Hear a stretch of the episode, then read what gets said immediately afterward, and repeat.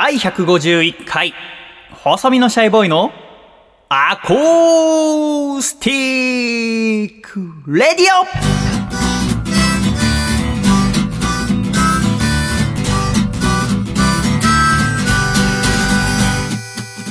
シャイ皆様ご無沙汰しております。細身のシャイボーイ佐藤孝義です。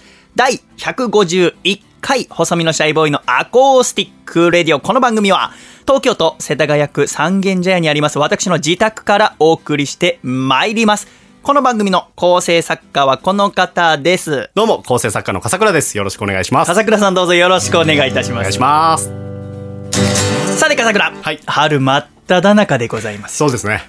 今日私の家の近所の小学校でも入学式が行われてます。はい。なんだか晴れ晴れしい気分にこちらもなりますがう、ん。ちょうど1週間前、えー第150回のアコラジが配信された日はい。に、私お昼ご飯三軒茶屋の駅前のアレックスっていう洋食屋さんに行こうと思って、一人で歩いていたら、なんだかいつもと駅前の様子が違くて、はい。何かしらと思ったら、その日ちょうど三軒茶屋にある昭和女子大学っていう女子大の入学式でもあったのよ。うーん。で、えーいろいろ、いわゆる女子大生よね。はいが、主にお母様と一緒に歩いて、あれ？お父さんって入っちゃダメなのかな？入学式。えー、そういう決まおりがあるんです父さんパッて見えなかったけどもしかしたらあんのかもしれないそんなことないか入学式は さすがに。でもね、はいそのまあ生徒はまあ全員女性じゃないですか、はい、そうですよね。でその昭和女子大に向かう道に沿道にはい。たくさんの大学生男女が立ってるね。男女？ははい。なんだと思う？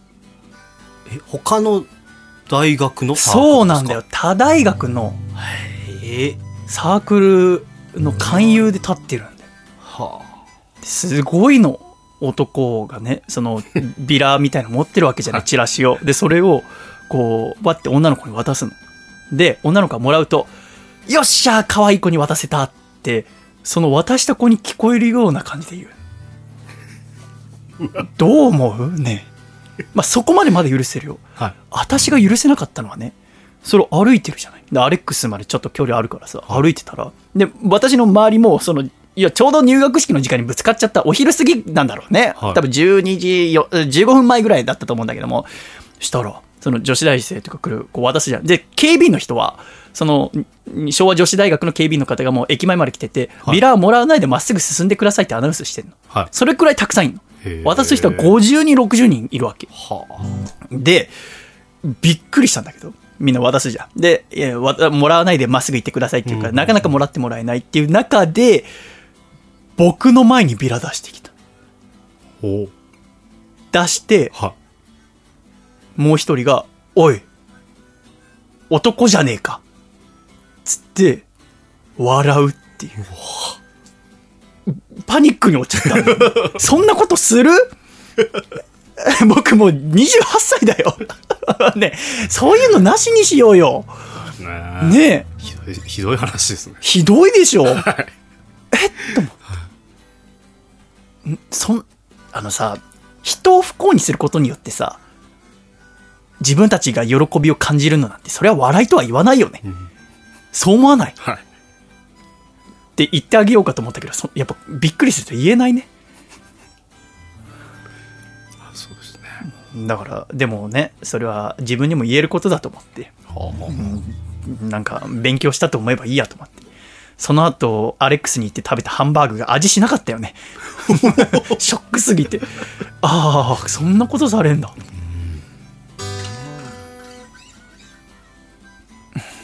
今週はスポンサーの方がお越しいただいております。春ですよ、春。スポンサー見学制度を用いて、本日は兵庫県のラジオネームアマシットさんにお越しいただきました。アマシットさんどうぞよろしくお願いいたします。よろしくお願いします。ごめんなさいね。ちょっとあの、あまりにショックだひどい話ひどい。ひどいわよ。そんなことすると思って。びっくりした。帰り、ミスタードーナツ、たくさんもう甘いもん買って帰ったわ。甘いもん食べなきゃやってらんないわよ。となりましたけどね。でもね、笠倉に今回ちょっと教えていただきたいことがあるんですよ。はい。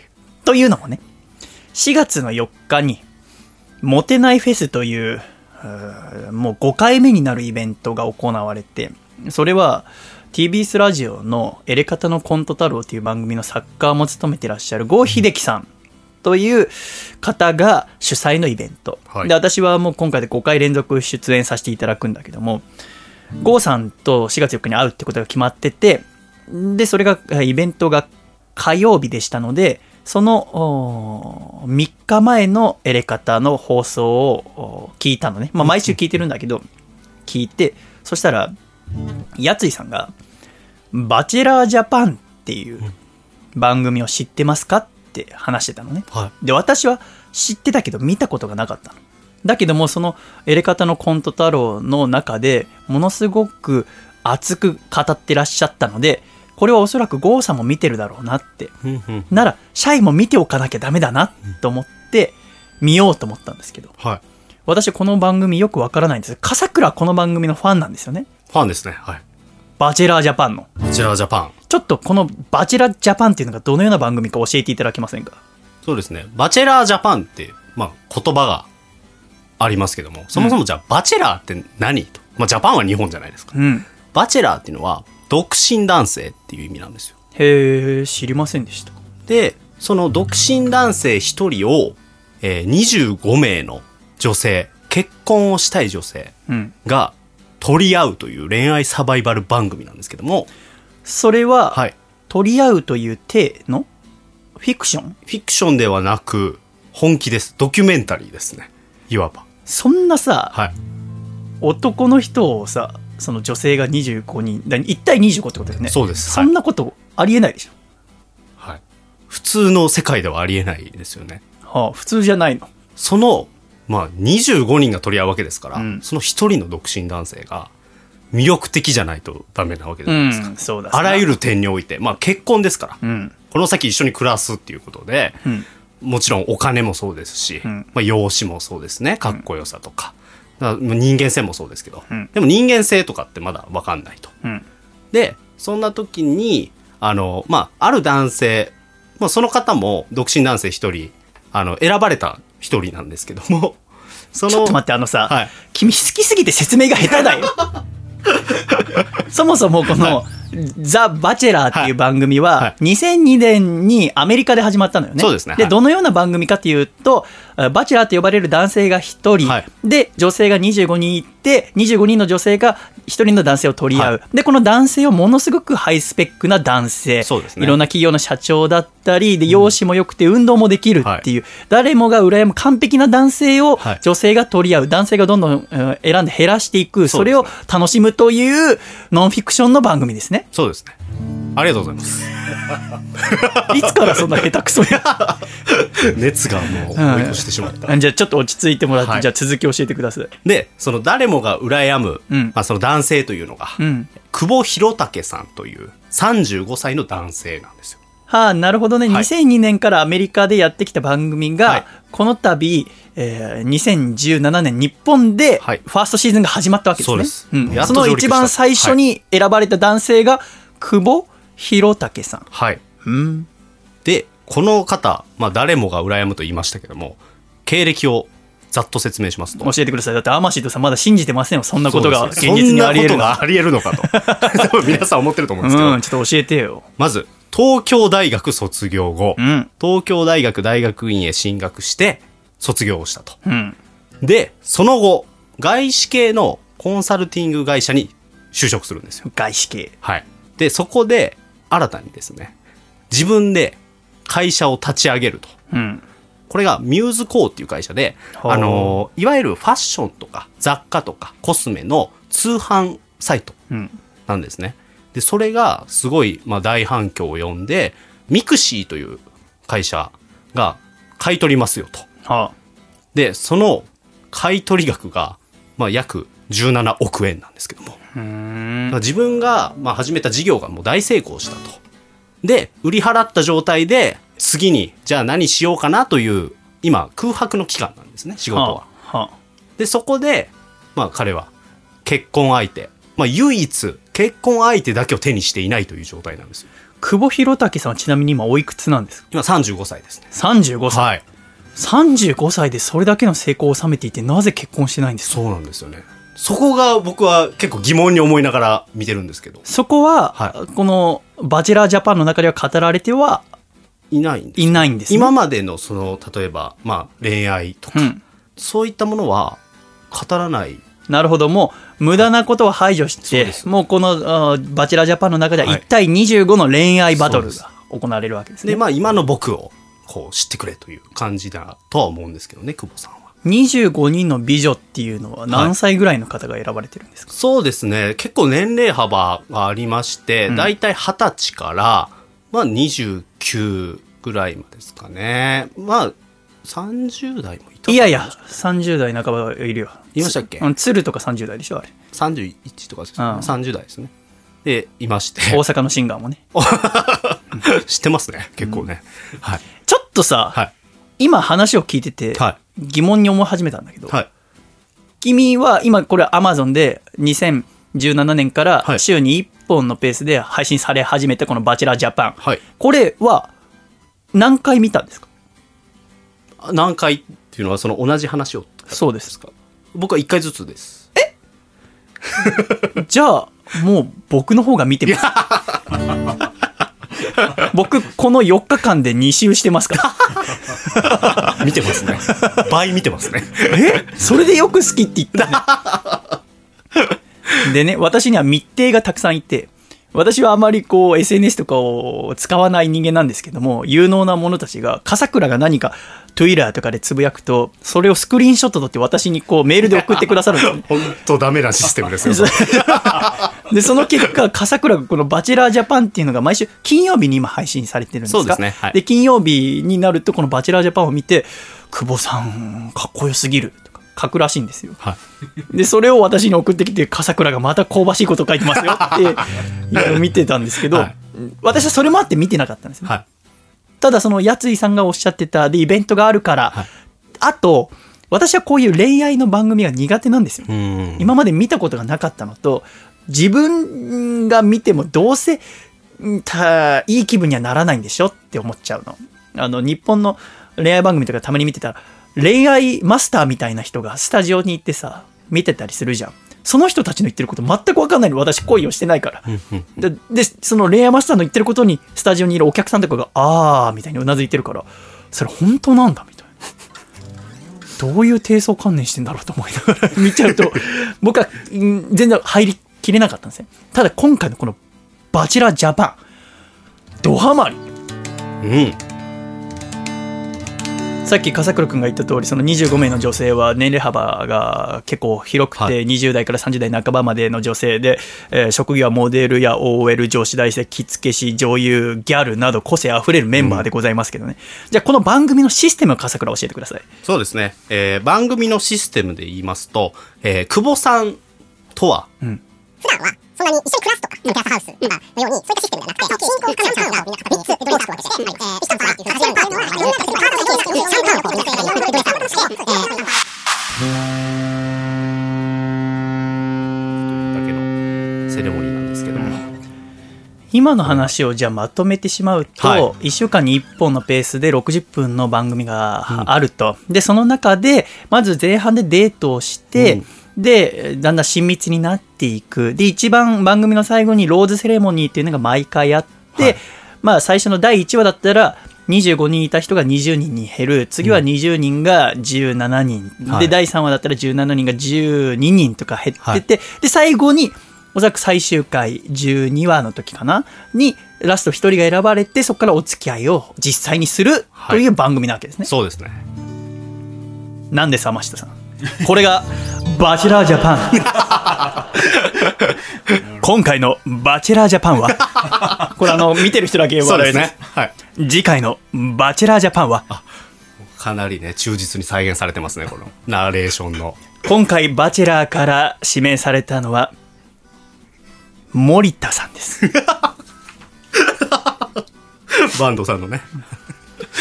ものまねですね、これは。で、ここまで聞くと、まあ、いわゆる海外でやってる恋愛バラエティを日本に持ってきたんでしょって思うと思うんです。うん。恋愛バラエティが好きじゃない人は、うん私はやっぱあんまりしっくりこないと思うなと思うと思うんです。私もそう思いました。ただ、まあ、嫌々でしたけど、ゴーさんと会うから見ておこう。と。まあ、結果的にゴーさん見てなかったから見た意味全くなかったんだけど、たただ面白かったってな、俺2週見てメモまでしてんのに、え見てなかったからゴーさんはまだ、そう。え？って思ったんだけど、うんすごく丁寧に作られてる。うん。僕この3年間ぐらいで見た映像作品の中で一番面白かった。あの自分がこんなに切り捨てていたもの勝手に。絶対僕あのねアマゾンのビデオを見るときに男は辛いよとかでも見るときに最初ちょっと CM が入ったりするんですよね。で、このバチェラージャパンっていうのは Amazon に入ってないと見れないんですよ。だからその男は辛いよを見るときにバチェラージャパンっつって出てくるその映像がちょっと行き着かないんですよ。そうでしょ？だって東大卒でお金持ちで、で、そこに25人のすごい綺麗な女性が寄ってきて、それを切っていくわけですから。AKB148 分の1みたいなもんですよ。そうですね。これそうでしょ俺が、あの、あのー船の中ではい。友達に借りて、あの、AKB が、の子がひたすら告白してくれるっていう、はい。それを振り続けることに心を病んでしまって、ゲームを途中でやめたっていう有名な AKB148 分の1と似たようなシステムで、最初から25人の女性は自分と付き合いたいと。で、そこを切っていくっていうスタイルだけ聞くとちょっと海外的で、あんま日本人に合わないんじゃないかなと思ってる、そこのあなた。この番組とても作り手側が日本人のために丁寧に作ってる。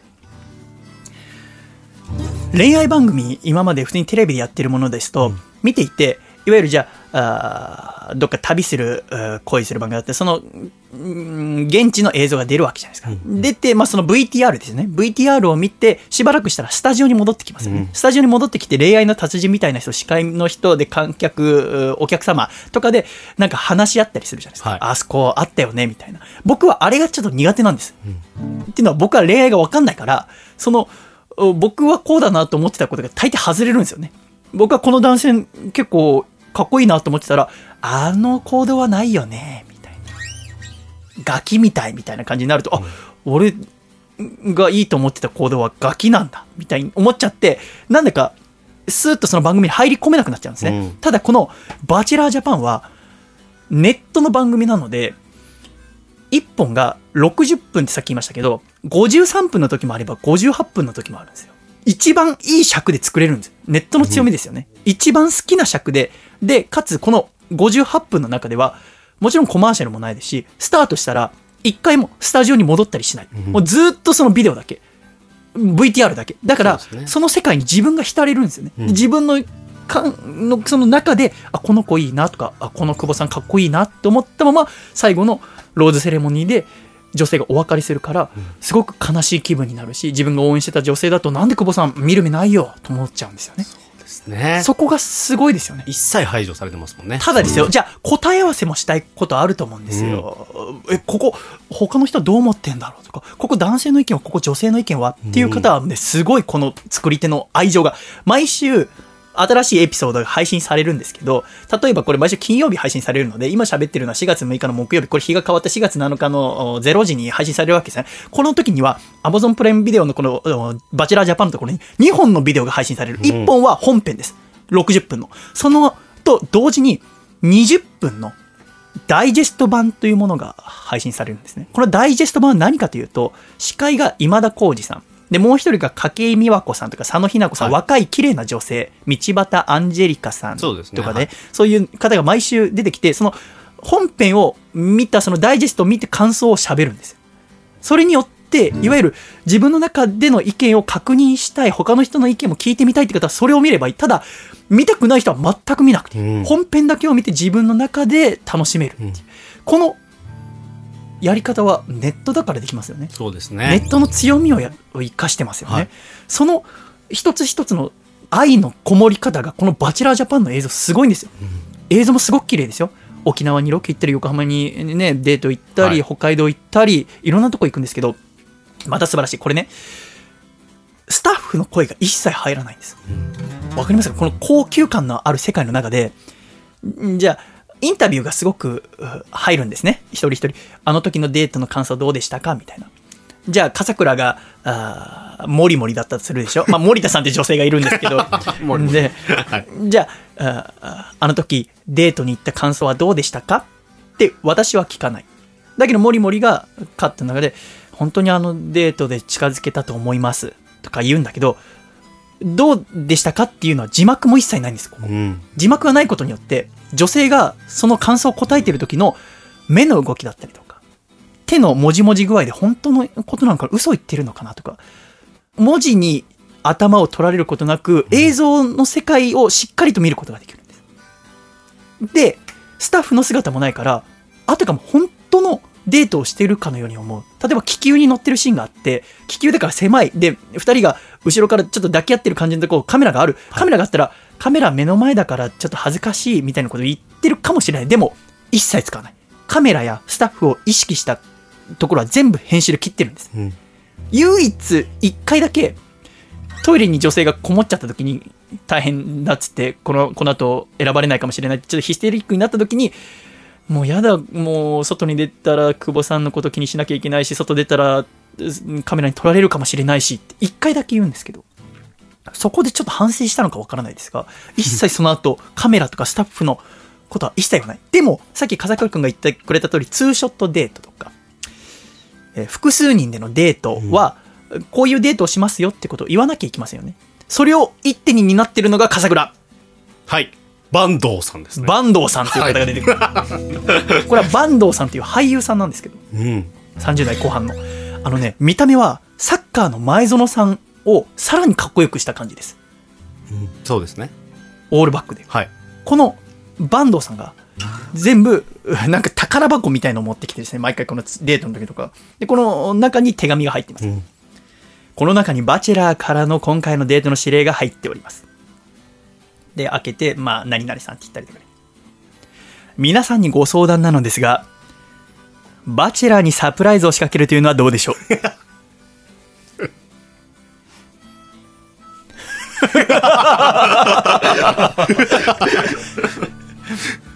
っていう作り込まれ具合で私のように恋愛が苦手な人でも入り込める、ん。というバチェラージャパンすごいというお話でした。そうですね。何がショックだったって絶対つまらないと思ったの。絶対つまらないし見たくないと思ってたの。配信されてることは知ってた、はい。バチェラージャパンというものが。で笠倉が見てるっていうのもそのスクリーンショットが捉えたのがもう毎週のように来てたから絶対見ないと思って 絶対見ないと決めてたものが、はい。ここ数年で一番面白かったってことにショックだったんでね。自分のファーストインプレッションで切ってしまったことへのがっかり感というか、見る目全然ないと。でもそれを吹き飛ばすぐらいの面白さ。そうですね。だから、Amazon プライムビデオに入ってる方がどれくらいいるかわかんない。はい。まだ実はそんなにいないと思う。そうですね。全然見てる人いない。うん。ただ、アマゾンに入ってる人はみんな知ってるんですよ。このザ・バチェラーっていうの。これ面白いもんで、入ってる人は全員知ってる。入ってない人は誰も知らないんですよ。この。バチェラージャパンという。で、この囲まれた、なんかちっちゃい世界の中で、はい。こんな面白いものがあるんだってはい。びっくりです。な感じ。はい。っていうのを今味わってるんですよ。で、アマシットさアマゾンプライムビデオ入ってませんね。入ってない入ってないから、なんでこの、ね、デブとしゃくれはこんなにあ 楽しそうなんだ。バンドさんって誰だってなってると思うんですけど、これね、僕だけかと思ったの。僕だけが恋とかあんま知らないから、なんか自分と違う世界のことで楽しんでるのかなと思って、試しに、あ夜中、竹下幸之助の家行って、ちょっとこれ見てくれって言って。で、その翌日に、トランザムヒロシの家に、あーと会った時に、これ見てくれって言った瞬間、次のお昼までに、今まで配信した全部のエピソードを見てましたよ。ドハマりですよ。ドハマりですね。もうみんな今もう誰かしらの真似したくてしょうがないですよ。鶴の真似したくて。鶴さんって方がいるんだよ、ね。いい女風な感じ出すんで。ここでヘリコプターに乗らなくても、なんだか私はその方がいいなって踏んでます。かりませんけどね。なんかそう、そういうのがあるんですよね。はい、ありますね。うんそういうのがあってですね。全然デート呼ばれない。これ、もりもりですけどね。一人一人の女性が、やっぱあの、やっぱ最初25人いるんですけど、で、やっぱ25人いると一人一人分かんないじゃないたくさんいますから。それがだんだん週を重ねるごとに減ってきますから。そうですね減っていくと、その分一人一人が映る時間が長くなるわけじゃないですか。そうするとだんだん一人一人が好きになっていくんですよね。はい。で、またその好きになってる女性が、ね、普通の大学生だったりとか、OL さんだったりとかします。全然テレビに出てない方ですから、より身近に感じられて、で、頑張ってその、久保さんという完璧なんです。久保さんの話をしてませんでした。久保さん、ここまで言うといけすかないと思うかもしれませんけど、久保さんほど完璧な男性はいません。うん。もう今、か僕はもうバチェラー信者だから 久保さんは日本の神です。この、だって、ね、モテてる男が大嫌いな私ですら、もう、久保さん大好き。笑顔が素敵。あのね、見た目は、以前、うーんと、オードリーが土曜日、オールナイトニッポンやる前に、その時間帯、オールナイトニッポンやってた、半田健人さんにそっくりなんですよ。ああ、そうですね。笑顔が素敵で、まあ、セミロングって言いますか、で、シュッとしていてっていう、その久保さんが本当に素敵。で、えー振らなきゃいけなくなるんですよ、毎週ね。で、辛いんだけど、うんその日、振った女性に対する言葉の書き方も優しいんですよね。そうですこね。んな綺麗な日本語あるって。どこまでも誠実に。そう。そうですよね。女性が見たらもうたまんないだろうし、うん男もその久保さんにちょっと惚れてしまう惚れ。ます。そこがそのバチェラージャパンだから別に見なくてもいいんですけど、あの、もし自分の中で恋愛番組とかあんま好きじゃないよって思ってる人がいて、でもなんか新しいもの知りたいなとか、もし面白くないと思ってて、じゃあシャイお前どんなもんなのって思って見てもらった時に概念が変わる可能性がある。うんうんそれがバチェラージャパン。恋愛興味なくても映像の撮り方とか、そのシステムだったりとか、すべてが丁寧ですよ。す丁寧に作るって大切だなって。うん。一番楽じゃないですか。こう、ビデオ回しながらインタビューね、家族のこと今ビデオ撮りながら、あの時どうだったの？って聞いたらその場で喋ってくれるから楽じゃない、でもそれそうしない。うんスタッフの声が入ると他のこと考えなきゃいけないから。スタッフさん寒いですか？とか多分言ってるよ、現場ではねそね。それ一切使わない。うん。なぜならそのデートの世界、バーチャラージャパンの世界に入り込むために。ということでですね、えこの週末ですね、え4月9日の日曜日、えおはみ対抗期という、年に一度私は上野公園で、今回ね、あの、アマシットさんにもお土産いただきまして、それもみんなで食べようと思いますけど、そこでですね、えバチェラージャパン講座を開こうと思ってます。これ以上はもうラジオでは喋りません。もう見見ない方もいるからね。そうですね。えーはいでもあの Wi-Fi とちょっと Kindle タブレットを持ってってですねあの上映会みたいな。えーもうそこでですね、えー朝10時からですね、えーだからもううん夜10時までの、はいえー12時間ですね、えーバチェラージャパンをですね、えー講義をしたいと思います。そこにはおそらくトランザムヒロシ先生もおそらく来ていただきましてですね、えーバチェラージャパンについて、もうゼロからのバチェラージャパン。うん。もしお昼から来ても大丈夫です。お昼から来ても、あの、これま、これまでのバチェラージャパンは、これあの、毎回やるんですけど、これあの、シャイバージョンで、え丁寧にやりますから、ちょっとで、もしよろしければ。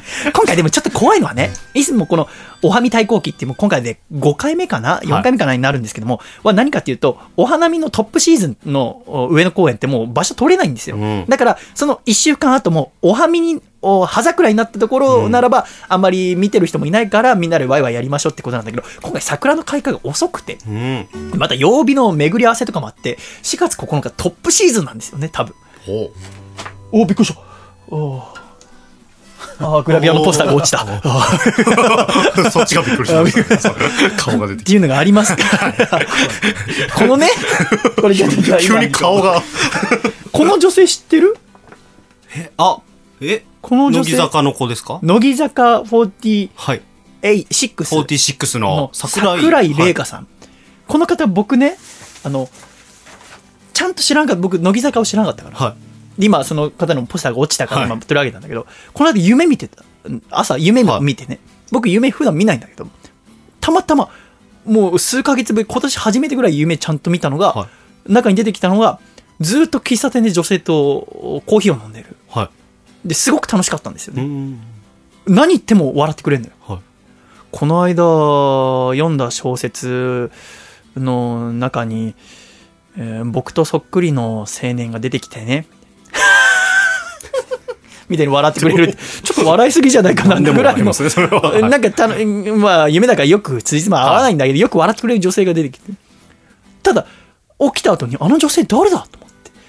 知ってる人かな？友達でも、あ、友達いなかったと思って。じゃあと思って、いろいろ、あの、調べたらこの桜井玲香さん。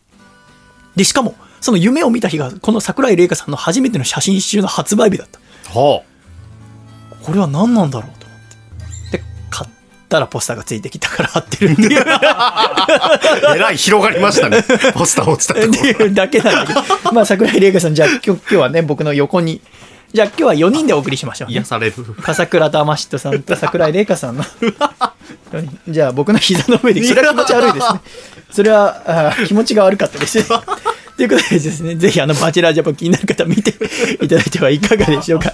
では、曲に逃げ込みたいと思います。細身のシャイボーイで、トゥイントゥインラ。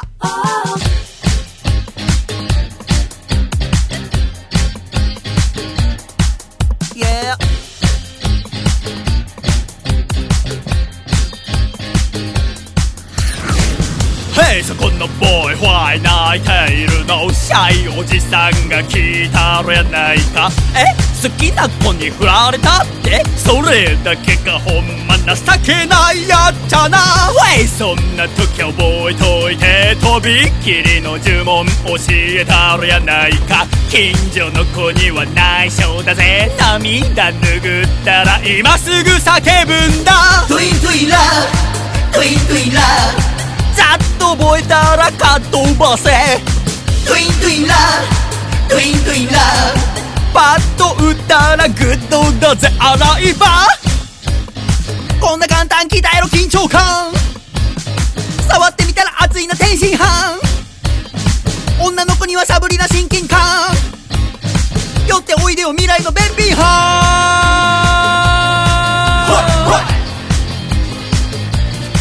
そうそう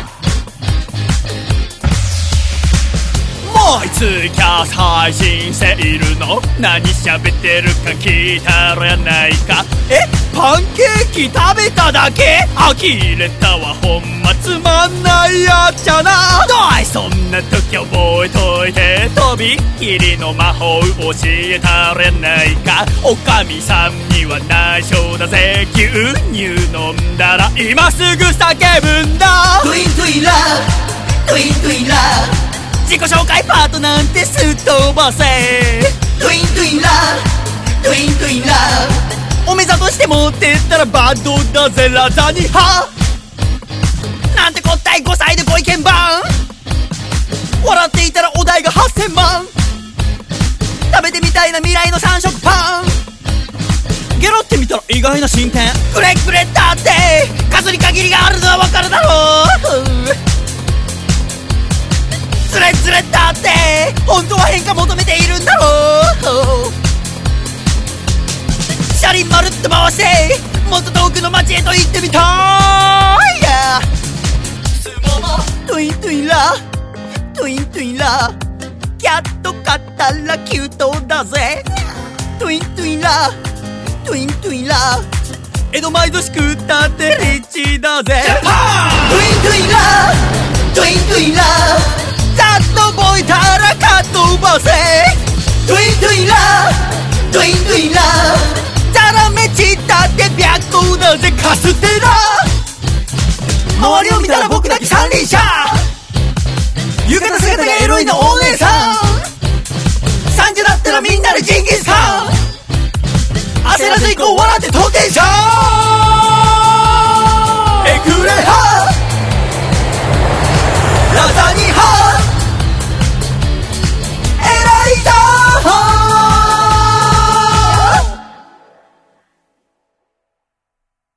ありがとうございました。細身のシャイボーイでトゥイントゥインラでした。では、ジングル。山形県ラジオネームベネットは静かに暮らしたい。さんからいただいた細身のシャイボーイがお父さんと仲直りするほうほうお父さん。パソコンが調子が悪い時はこうすればいいんだぞ。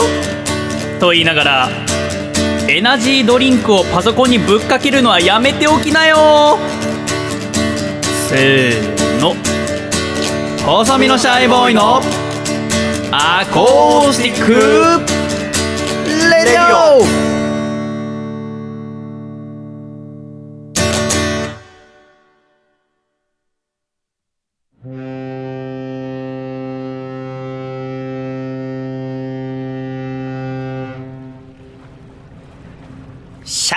第151回細身のシャイボーイのアコースティックラジオ改めましてこの番組は細身のシャイボーイと笠倉とよアマシットでお送りしてまいります。どうぞよろしくお願いいたします。ろしくお願いします。お願いします2週間ほど前になるんですけども、はい。そうくんという男の子から電話があったんですよ。うん。でこのそうくんっていうのは誰かというと大学の後輩で中国人の男の子なんですね、身長190センチで私より年は2個上かな。上なんだけどお日本の大学で勉強したいと言って留学してきたんですよ。で彼は商社に入りたい。中国と日本をつなぐ会社をいつか自分でやってみたい。そのためにまずは、日本の企業に入って勉強したいということで、その前段階として日本の大学に入った。で私が大学1年生の時にそうくんは大学3年生。うんだったんですね。で、毎晩のように僕の寮に来て、なぜか知んないけど僕のことを慕ってくれてたのよ。うんで、本当に僕の身の回りの世話全部してくれてたのよ。なんかこう、ご飯行きたい時は誘ったらすぐ来てくれるし、うん、なんかへ僕の部屋の掃除とかもしてくれるし、誕生日とかだったら祝ってくれるし、へで、そうくんは、ある日私に、日本酒を教えてくれって言ってきたんですよ。えうんっていうのも、そこは翔くんそうくんは商社に入りたい。で、もう就活もものすごいたくさんやってたんですね。いろんな方に OB しかり、いろんな会社のとこ会いに行って、その方と一緒に食事をしたり、お酒を飲んだりしない。お酒飲めないのに、一生懸命お酒を飲んで頑張っていろんな話を聞く。そうしてると、その商社の方々が三国志の話を聞きたがるんだって。中国の歴史のことを。で、ああのね、武将、ああだったんでしょ？とか、中国でも有名なの？とか、いろんな話をして、日本の方がこんなに三国志だったりとか、中国の歴史に詳しいとしは思いませんでしたって話してて、ただやっぱり話をしてて、だんだんと日本史の話になる。で、みんな盛り上がってるけど、自分はそれあまりわからない。だから、佐藤さん教えてくださいっていう。熱心だなと思って、涙が出るよ、本当にそうくん素晴らしいと思って。それからはもう夜な夜な、私はそうくんから中国の話を聞いて、お返しとして私は戦国時代の話をする。ただもうそんなに時間はなかったから、これを押さえておいたら、そうくん、うん話に入れると思うよ、と思って。で、いろいろ伝えていたのね。で、結果、そうくんは希望の商社に入って、今もバリバリ商社マンとして働いてるんですよ。素晴らしい努力だと。そんなそうくんから2週間前電話があって、何ですかって言ったら、佐藤さん、僕ね、未だに日本史好きなんです。佐藤さんに教えてもらって、そこからいろいろ調べてるんです。で、この間、あー送別会があって、定年なのかな？ずっとお世話になった上司かなんかが。で、その方のところでまた夜、みんなで歴史の話になったと。で、好きな武将の話になった時、そうくんもこの5年間ぐらいで自分のお気に入りの武将、尊敬する武将ができたんですって。で、その方のことをずっと調べてきたから、この人が好きですって言った瞬間に場がしらけたんだって。それはなんでですか？佐藤さん教えてくださいっていうのがそうくんの電話だ。ほうじゃあ、ここでちょっと話離れまして。笠倉はそんな歴史詳しくないですね。ね詳しくなくて大丈夫です。知っている戦国大名武将、ちょっと名前挙げてみてください。有名どころで構いませんよ。武田信玄。武田信玄、はいどうぞ。上杉謙信。上杉謙信、はいどうぞ。毛利元就。毛利元就、どうぞ。豊臣秀吉。豊臣秀吉、どうぞ。織田信長。織田信長、どうぞ。あと柴田勝頼。柴田勝頼。柴田勝頼は、はい。プロレスラーじゃん。あれ？違いましたっけ？勝家かな？勝家。勝頼、まあ、武田勝頼と混ざったのかな？武田勝頼はいまあ、もしかしたらいるのかもしれないけど。まあ、武田勝頼はいるけどね。ああそうですね、うん。で柴田勝家。はいおまあ、はいパッて言ったら終わった？ぐらいですかねはいパッと信じられないよね。はいそうなんで？終わった？戦国時代誰が一番強かったの？ね 強いって何？はねえい。いや、めっちゃ怒ってる。めっちゃ怒ってる。強い。何を目指してたの？この人たちは。何のために戦ってたの？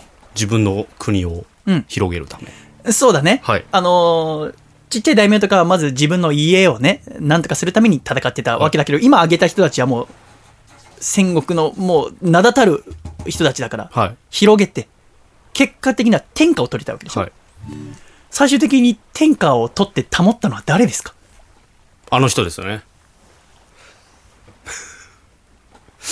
あの、本当に出てこないんですよ、今。え、秀吉？まあ、取ってますけど。って、でも秀吉の時代なんて、家康10年ぐらいで終わって、そうです、はい。徳川家康の名前がなんで出てこないんですか？徳川家康ですね。はい。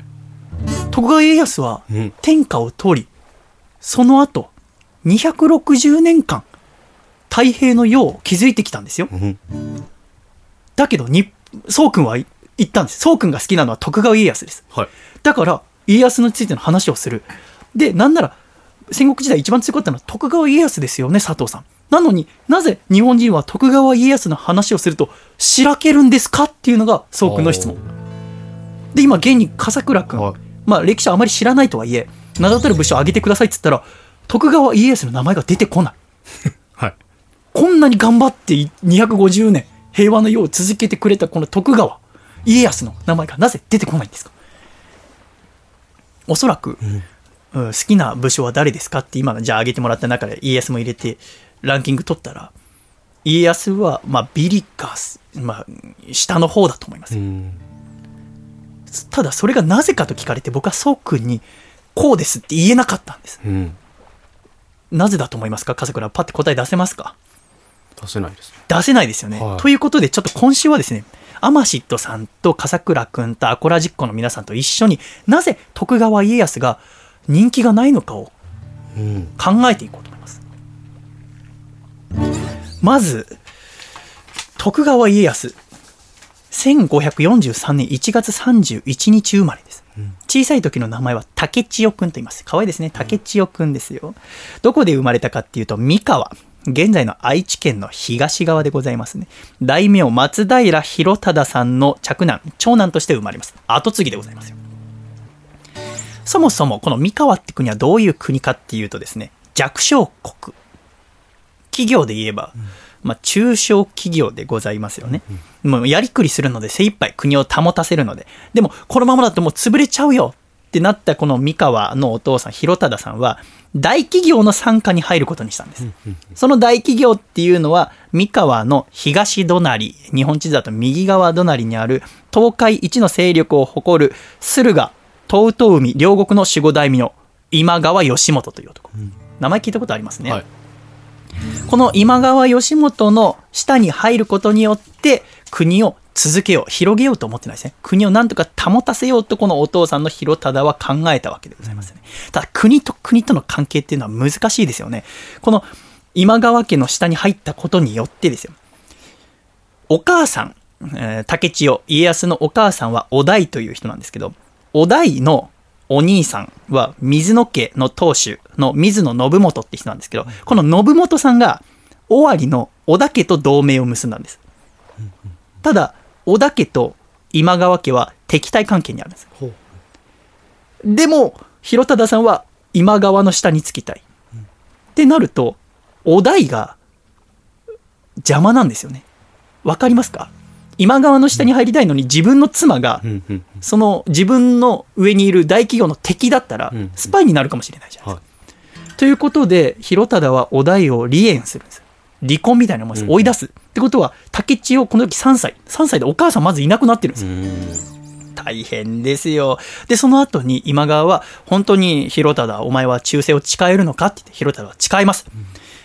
その証を示すために、嫡男の竹千代を人質として差し出しましょうっつって、今川家に送るんですね。だから自分の子供を置いておけば、忠誠を誓える。もし裏切ったら、まあその竹千代は殺されちゃいますけどね。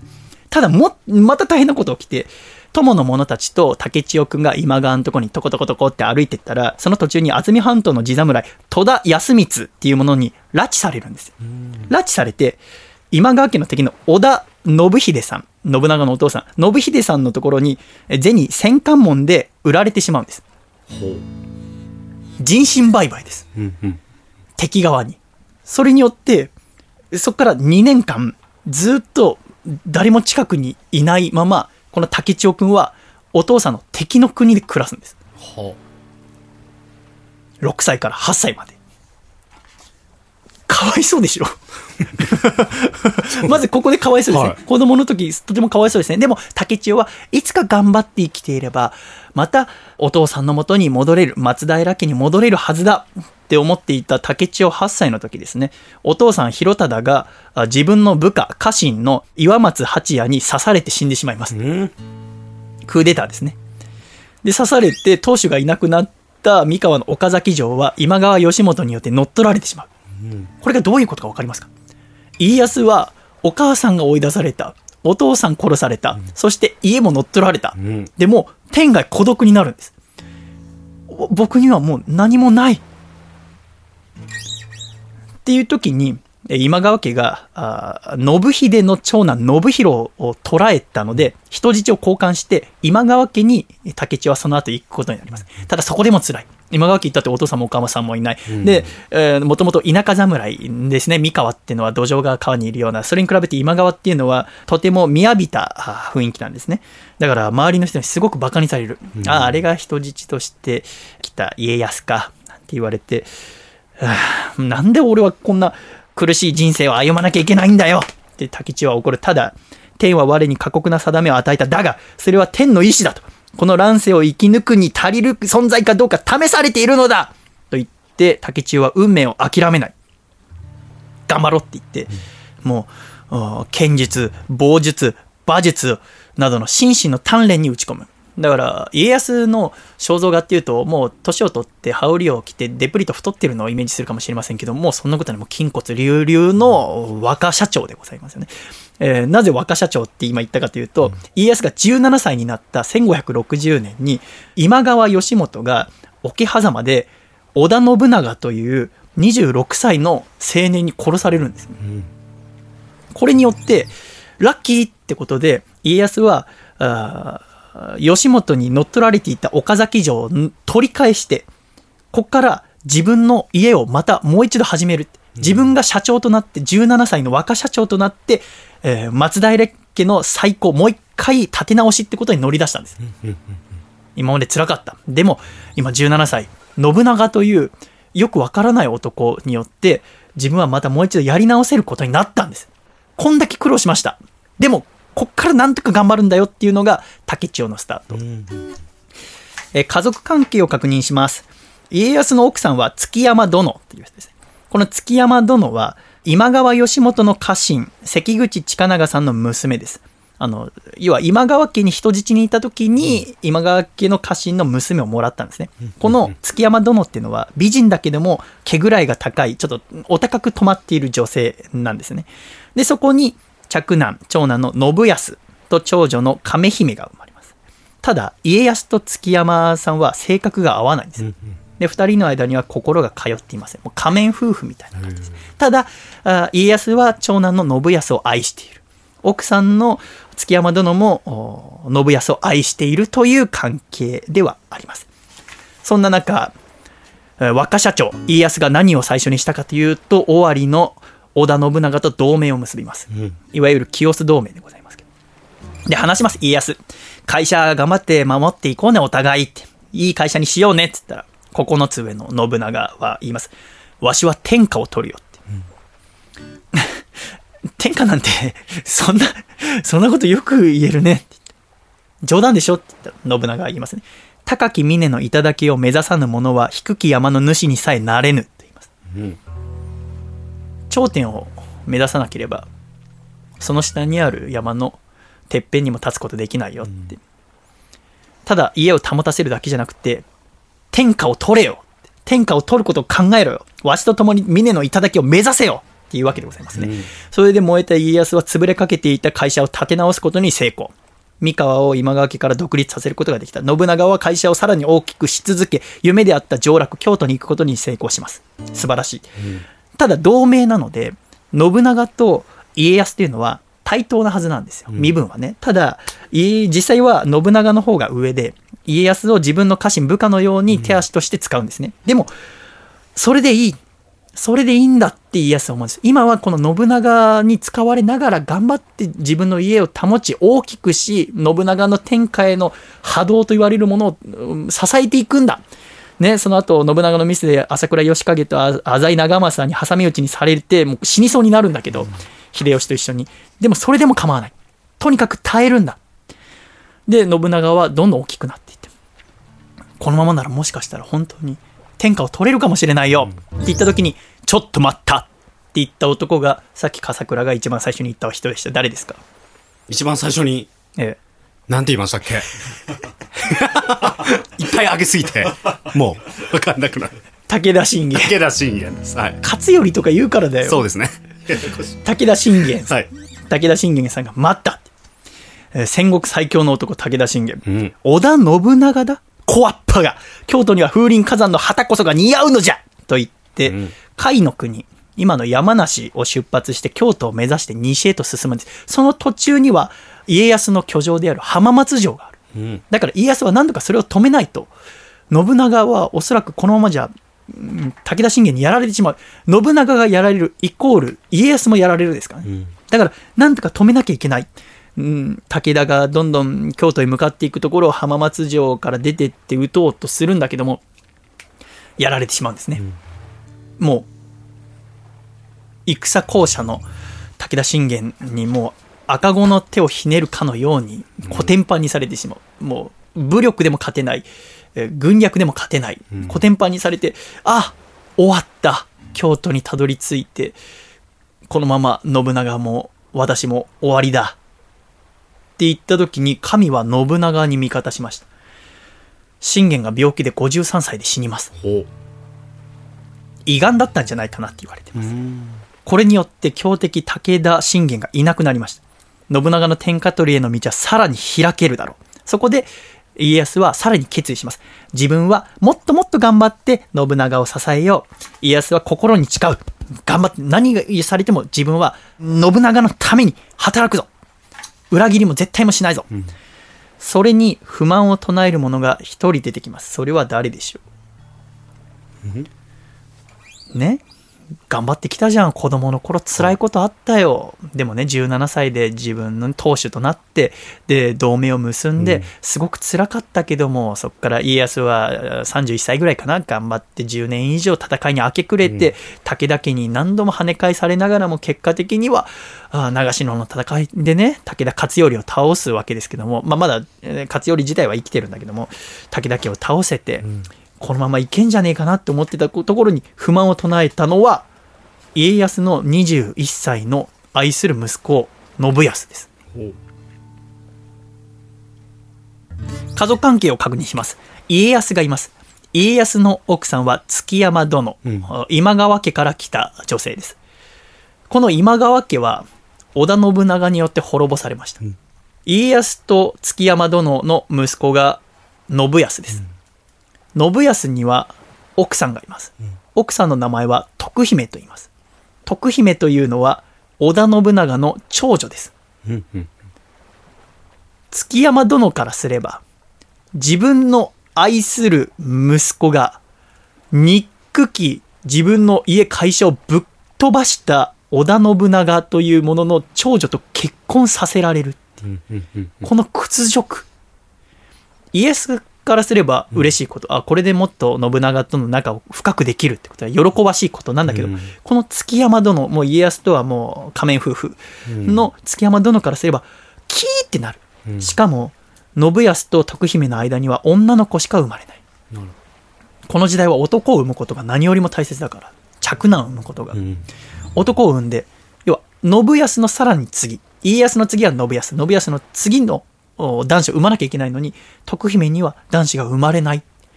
そこでん何がす起きるかというと築山殿が信康に女を与えるんです。新しい。ほそこの間に男が生まれるんです。このドロドロね。しかも、家康と築山殿は離れた城で暮らしてるからこれを知らないんですね。はあはあはあで、この、こういうことをしろって入れ知恵をしたと言われるのが元凶と言われる医者です。うんこの元凶っていうのは当、ね、中国の医者で、えー築山殿の相談相手、話し相手になってあげたんです。寂しいね。で、こので元凶っていうのはまあイケメンだったらしいんだけども、あ築山殿はその元凶ともしかしたら何かしらの関係があったんじゃないかな、ないのかな、なんていろいろ言われてるんだけども、実はこの元凶っていうのが武田家のスパイ、患者だったんです。で、築山殿にこっそり近づいたんです。で、築山殿にこっそり近づいた後に信康にこっそり近づいたんです。で、この信康に側室となる女性を、おまんって名前だっけな？え違うっけな？えっと、この側室を与えたのは、実は、あ表向きは築山殿ですけど、実際はこの元凶が側室の女を用意してるんです。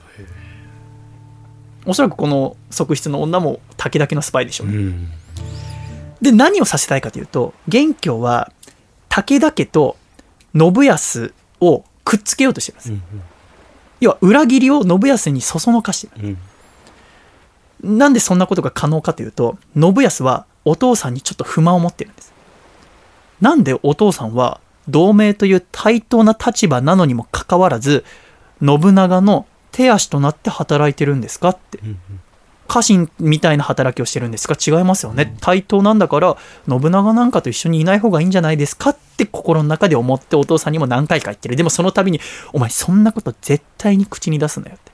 あれは、ん信長様はそんなこと耳に入れたら皆殺しにされるぞってその謀反の疑いが出れたら、ね、絶対に言うなよって言っていたんですがお父さんは小さい頃から苦労して人質として相手の国に行って一人で暮らしてきて大人たちがもう戦国時代の男たちなんて今の私たちとは全く違う生物ですからその血生臭い世界でずっと6歳の時から見てきたのに比べて信康はずっとお父さんとお母さんがいるこの徳川家の中でぬくぬくと育ってきた。うんまあ戦は小さい子が出てるから強いんだけど、で、家康も期待をしてるんだけども、その点ちょっと甘いんですよね。うんで、そこにつけ込んだ武田のスパイ元凶。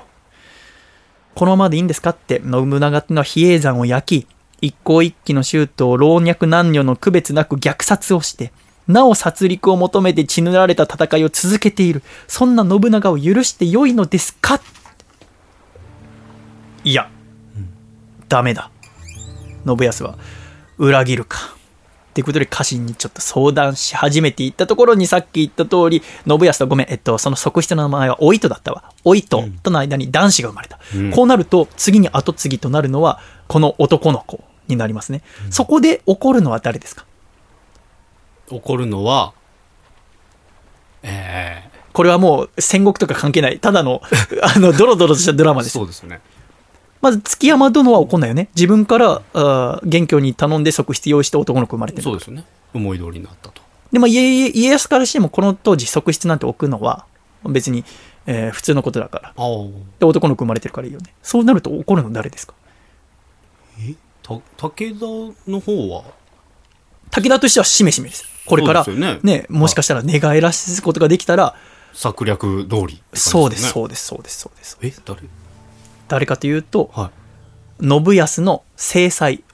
正しい奥様の徳姫ですよね。徳姫は、うんずっと引け目に感じてる女の子しか産めない自分のことを、そこに変な女が近づいてきて、うん男の子生まれたもう自分の立場が弱くなる。屈辱ですよね。屈辱ですよ。はそこでうん。手紙を書きます。誰に手紙を書くんですか？誰に？あ徳姫は誰の娘でしたか？は、え？信長？え？徳姫はお父さんの六天大魔王こと織田信長に六。十二箇条の手紙を書く。十二箇条の。はい。その十二箇条のうちの一つで、あの、あ信康とその母の築山殿っていうのは親子揃って謀反を企てていますっていうその手紙を信長六天大魔王。に送るんですよね。はいそれによって信長は激怒して、うん。ええーその当時安土城にいたんですけど、そこに弁明しに来いって言ってで家康がそのまま行くわけにはいかないからね、うんうん自分の浜松城があるから。自分の家康家臣を生かせるんだけど全然うまいこと弁明できなくて、うん。信長はそこでもうこの剣の処分は一切を徳川殿に任せる。どのような始末をつけるのかはそちらで考えるがよいっていうんですね。要は同盟者としてこれから信長はさらに天下を目指して突き進んでいく。ここで同盟者として真に信頼できるかどうか試している。ふるいにかけてる。うん。信長は道具が大好き。使える道具が大好きなんですよ。うん。人情とか関係ない。だから草履取りだった秀吉を身分に関係なく今大名にしてるわけですから。ど。うするのかっていうのを試してるわけでございます。結果どうしたでしょう家康は。えもう殺すんですか？誰をえもうむ息子ですか？息子を自分の嫡男を殺すんですか？まではしあない。後継ぎは？そうですよね。え？もうその武田が送り込んだ。あ武田が送り込んだ感じはもう逃げちゃってます。あもう逃げて 逃げてるんですあ逃げてる。家康は信康と奥さんの築山殿を殺すんです。信康には腹を切らせうん。築山殿は殺害するんです。これによってはい。信長への忠義を示すんです。試されてるわけですからね。家族よりも仕事を取ったんです。この決断できますか？だからまあひ一つの考えは息子たちを救うためうにん自分もまるっと武田に寝返ることもできたんですよ。うんでも違う。自分は子供の頃からずっと強い大名になるって決めてたんです、腹が鳴りました今。だから奥さんとうん。自分の一番大切な息子をうん。殺してへえ。会社のために家族を捨てた形。にこれのせいですか？人気ないの？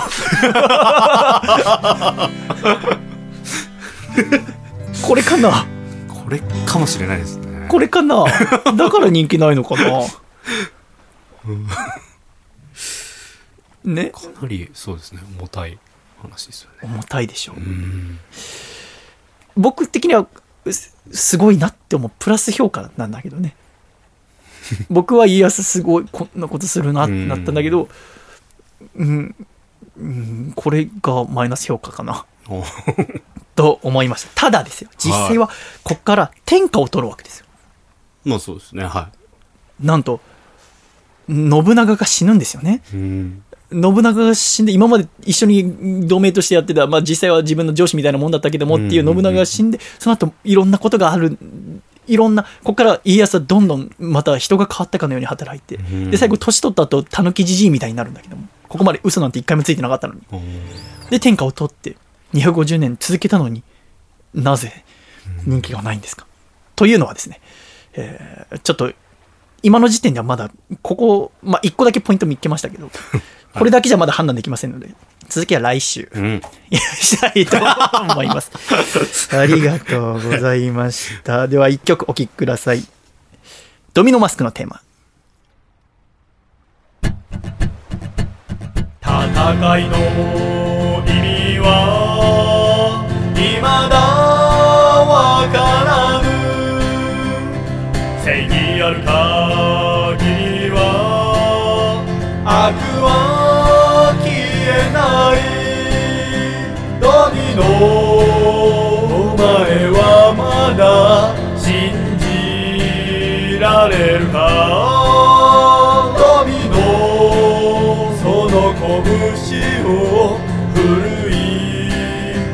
せるか？優しさの意味は？未だわからぬ。愛なき夜空には？星が見えない。ドミノお前はまだ探し行くのか？の明日の花を咲かせられるか？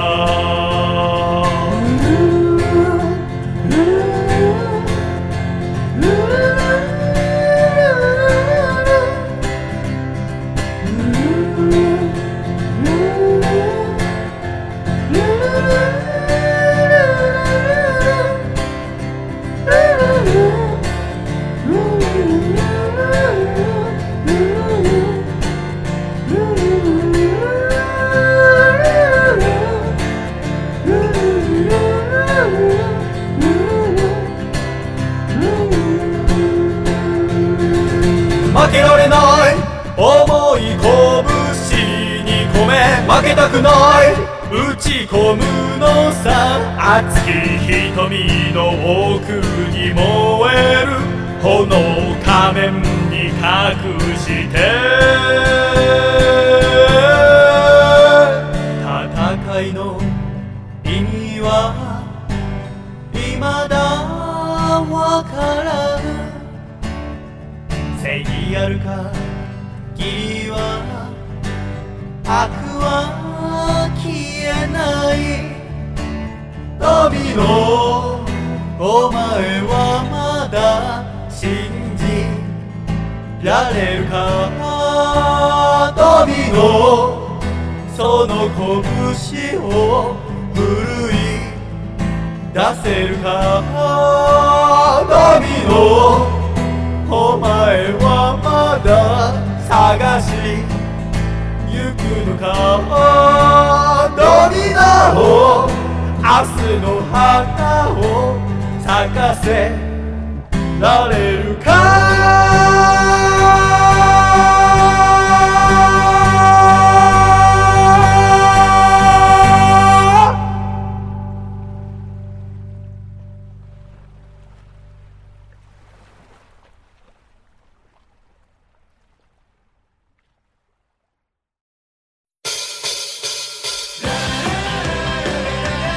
3月をもって解散したザ・ロック大臣ズ。しかし彼らのロックンロールに終わりはありません。最新アルバム「Piece of Wonder」は全8曲入り。税抜き1500円で好評発売中です。聴く人がいる限りバンドワゴンは走り続ける。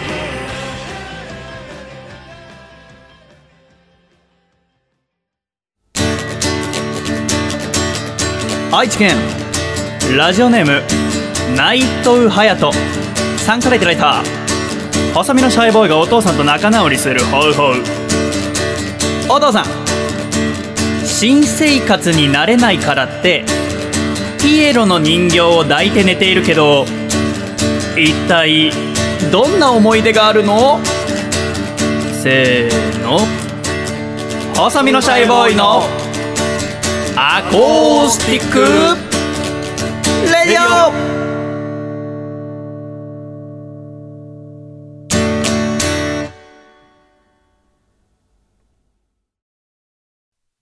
おともん？ゲットだぜ。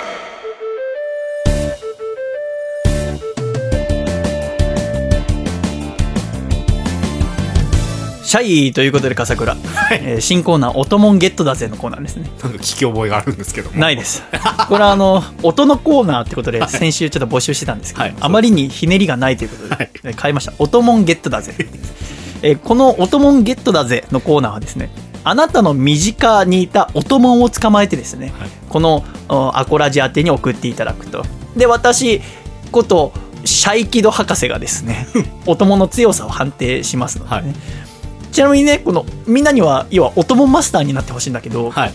あのもうオトモンマスターに結構近い男性が一人いて、はい。それはもともとお笑い芸人をやっていて今は放課後片思い系妄想発明家のタイガー・リーさんという方、うん。この方は青春の音を実際に撮ってそれを聞かせてくれるんですよ我々。それをですねこの間のモテないフェスでも聞かせてくれましたので、はい。ちょっとその音をですねまずお聞きいただきたい先輩トレーナーの音もんですねちょっと聞いてください。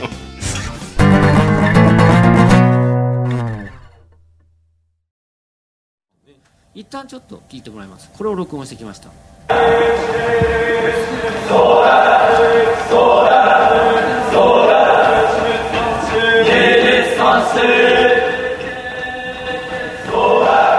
まああれねあの部活でバレー部の男子があの試合あ試合じゃないあの部活を始める前にランニングするときにはいはい。揃ってねみんなが。でこれは何に使えるかと思って、うん、これってよくあのジョギングをするときに、はい。みんなこうやって音楽を聴きながら走るんですけれども、俺はこれを聴きながら走ればいいんじゃないかと思う。そらそらそら12341212そらこれでこれを聞きながら走ったら部活でみんなで走ってる感じがはいはいはいはいあるでしょうあれですよね旗から見て変なやつと思われるとかそういうそういうのじゃないと。そういうのじゃない。そういうのじゃないと。これで走ればさっきのなんかその毛沢東の話もあったけど、若いやつと一緒に走ってるっていう自分の体が感じれば、例えば10メートル走ってももっと走ると思うけど、例えば1キロ走ったと思っても結果5キロぐらい走ったぐらいの部活感があると。あるんじゃないかってこれいう女女性もいいですよね。鷲見さんとかもねマネージャーとして走るみたいなこっちもある。あ女性もそうだ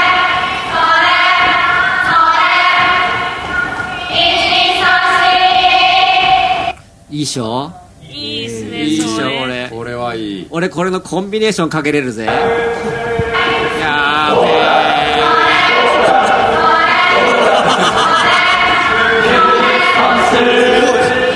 体育館のあっちとこっちで。ねうわ頑張れとちょばれが頑張れちょばれが。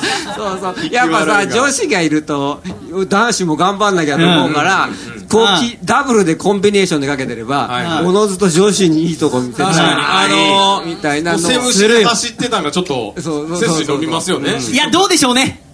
おどうした？あえてもっと丸くする形もありますよね。ええ？軽く走る。っていうあ軽く走るっていう。軽い Z なるほどね。気じゃないぜってこと？そんでねこれもねこういうのもあるの。あのバスケ部が試合前になんか気合い入れみたいのやって女子のバスケ部が、はいはい。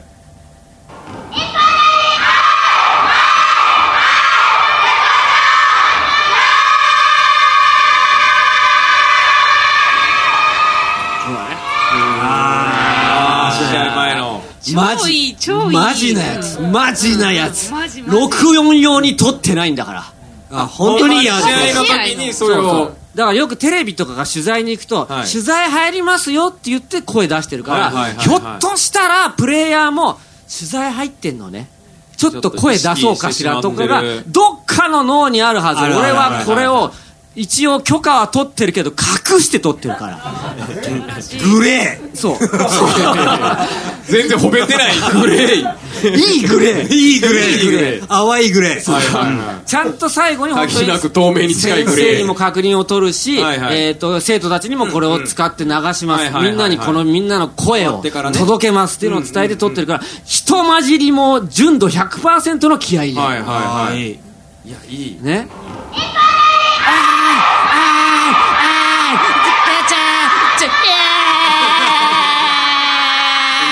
何言ってっか何言ってっかが分かんない。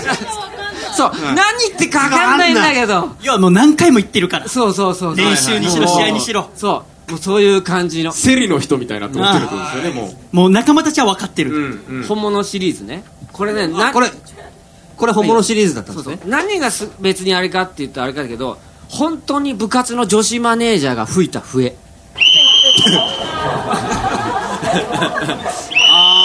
これダッシュの時とかめっちゃ良さそうですね。やばいべー。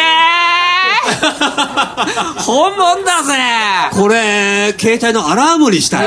絶対起きる。マジで俺しか持ってない。チューンだよちょっとこれ買えないですかね。俺ね。売ってくださいよねもうもう売ってい練いと思う。習の時とかなんですか？そう練習の時。ダッシュの確かそうあのこうビーって言って。往復に行くやつ。はいはい。ピーピーピーフリーってやつののやつのやつ。えバスケ部バスケ部。これはもうバスケ部。バスケ部。でこれ俺あのー俺の中で網かけるって呼んでんだけど録音するときに。俺あのーもう入った瞬間から録音機を回すわけ。それってのは要は網なわけ。もうバーってかけて。寮寮のあそう漁師の漁師の網。なんですね。漁師の網をかけて。でこうえー、と最後い家に帰って聞いたときに、こんなん入ってんじゃん。あああのちっちゃい人で出てきたみたいな。珍しいの入ってんじゃが連れてんってなるやつあんまりこれあの流流通はしない魚だもん。ねこれねそうそうそうそう本物よ本物これが本物だこれもこれ女子が下駄箱開ける音 本物網にかかりましたうんねこれま近づいてたこれはね近づいて開けると思ったからスッてもうマイク。風入ってまうでも 野球の音を取ろうと思ってはいはい。行っててそしたら急にそっちに行き出したからもう、はい。はいその学校でのタイガー・リーさんのあだ名が気になってしまう まあいろいろあるんだけど、こういうのを本当にあの撮ってますね。これもこれはバレー部。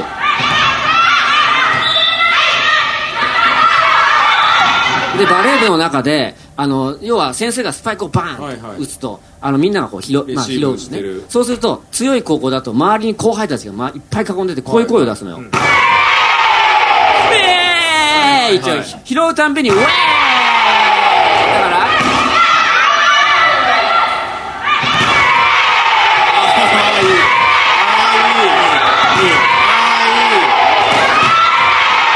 これもうがった楽しみかうがった楽しみかと言っちゃいますけどしてして今日もして。バーンっていう時に自分が女子に蹴られた。っていうあ聞くとめっちゃいじめられてる感じ ちょやめろこんだけたくさんいて誰も止めてくれないの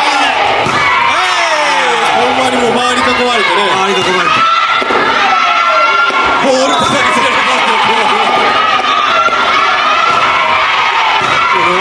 けられいじめられ聞きみたいな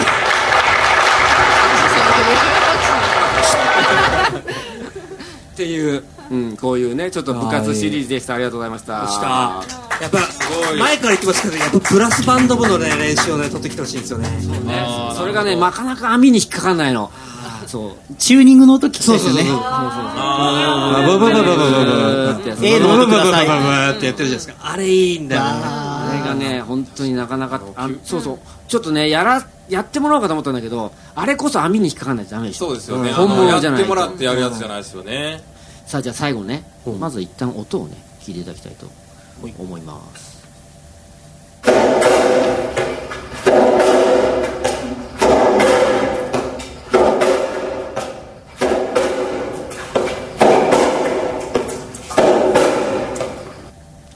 これはあのまあ皆さん分かったと思うんですけど。軟式テニスの壁打ち？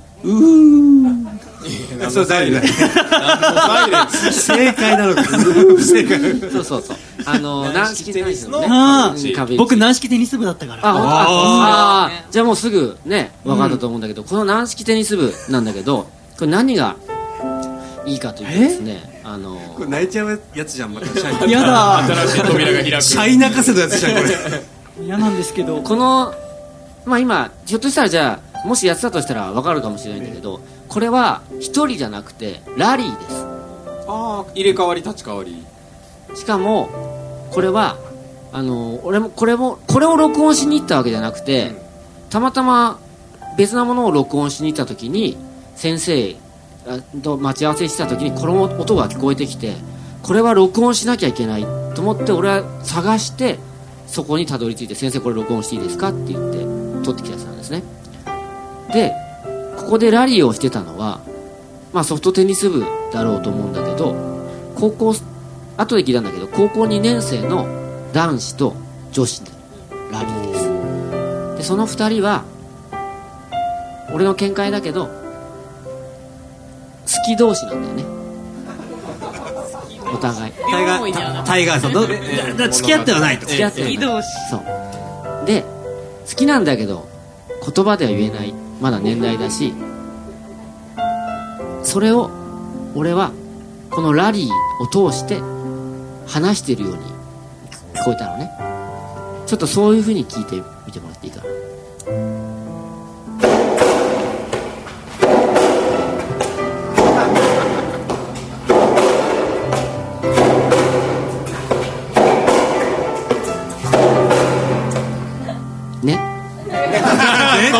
何の LE で。いやでもそう思って聞くとやっぱ。まあでも。はい。そうね。これラリーですか？壁打ちじゃなくて壁打ちを交互にやってる。壁打ち壁打ちですよね？だから僕思うんだけども。壁打ちラリーどうしたどうした？声がもう。壁ってね。はい。一人でできるんですよね、はで二人でやるっていうのはまた別の難しさがあるんですよね。相手のことを気遣いながらじゃないと。いだからそこの思いがね。続けられないんですよね、はでもこの一発一発は結構本気で打ってるんですね、あ強い球なんですね。そう。でスカッシュと同じようにまあまあ公式よりも強く打っても帰ってくる球はゆっくりなんですよ。ね、だからこそラリーができるんですけど、はいはい。で僕は軟式テニスやってる時は男だけだったんですよ。僕の部活はね。うん。で僕の軟式テニスの思い出ってテニスってラケットがあってグリップがあってそこ今は大体二股になってるんですよ、はあはあそこの二股になってる間の穴のところに球をギュッて詰めて、それをブンって振りますと球が UFO みたいにギューンって50メーターぐらい飛ぶんですよ。へえそれしか僕はやったことなかった。んです。えそれなんでそれ本当に部活でやそれってたの軟式テニスあるある。軟式テニスやったことある方はあそこの中にギュッて溜まっていてブーンってやるとびっくりするぐらい飛ぶそれしかやったことがないそれしか僕はやったことがないんですよねでそれでちょっとネッネネット越えてめちゃめちゃ怒られたりとか壁打ちとかやったことないですかじだけどだけども。し女の子がいてうん。好き同士だったりお互いもし伝えてなかったとしても部活を口実に会えるわけじゃないですか、はいはいはい。で練習しようって、だったらもしかしたら自分もこういうことがあったのかなって。でも僕はない。でもあったのかなっていうこのパラレルワールド。のシャイのパラレルめっちゃあるじゃない。すごく今感じて。そ自分がこれやってたのかも。すごくそう思うと驚愕だってやっててた。だから音をねよく聞くと分かるんだけどこれ男子の音です、これこれ男子の音ね。女子の音いくよ。おい！おい！もう軟式テニスとなったらも一部ではございますがこういう活動をされてるうん。すごいでしょそうですね。実際に足を運んでうん。許可を得てますからね。これちゃんと学校の先生に。そうですよね。許可を得て 実際に音を取ってきてはい。でただ集めるだけではなく、うん。タイガーさんのすごいのは実用句として使ってるっていう、それを使って走ったりとか、うん。えー楽しんでるってでそれをさらにいろんな人に聞いてもらうっていう活動をしている。なるほどこれ余白っていうホームページもあってそこでもいろいろ聞くことができますので、ぜひ聞いてみてくださいもうタイガー・リーさん素晴らしいです、うん。さあこれちょっと先輩トレーナーです。はい。アコラ実行の方からもねお供の情報来てますよ。はい。こちら。5つ目。北海道ラジオネームたけしーズグッタイミンさんからいただきました、えー出勤時間が違うために同じ部屋で寝る子供と嫁を起こさないように僕の右手首に巻きつけた振動式アラームが震える音もんです。お聞きください。どうぞ。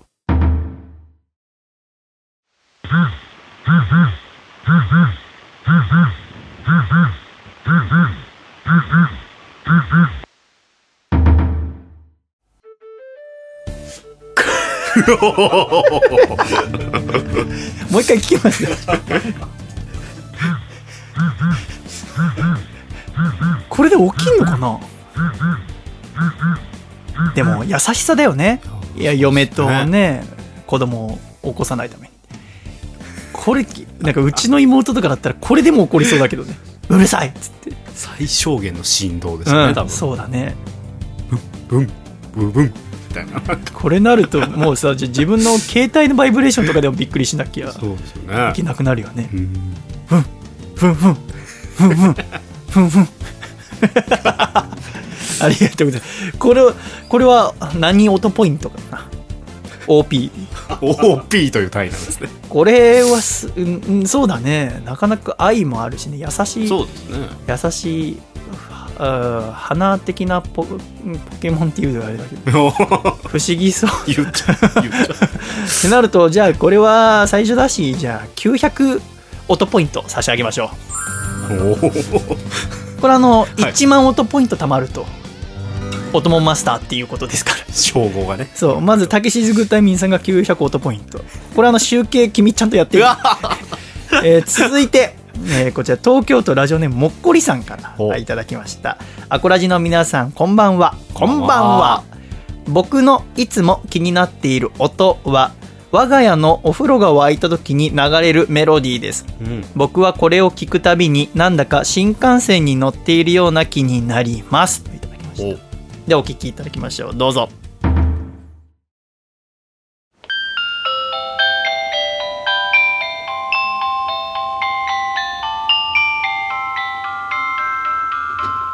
お風呂が沸きました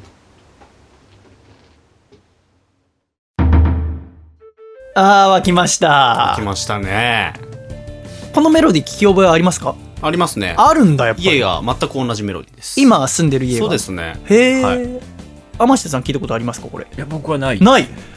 じゃあ、どこでもそうってわけじゃないんだ。私も実家横浜はこれでした。うん、タンタンタン、タンタンタン、タンタンタン、タン、タタン、タタタン、タンタン。ちょっとポケモンセンターの音に似てますよね。なんだ確かにそう言われれば。ああ。フロモン。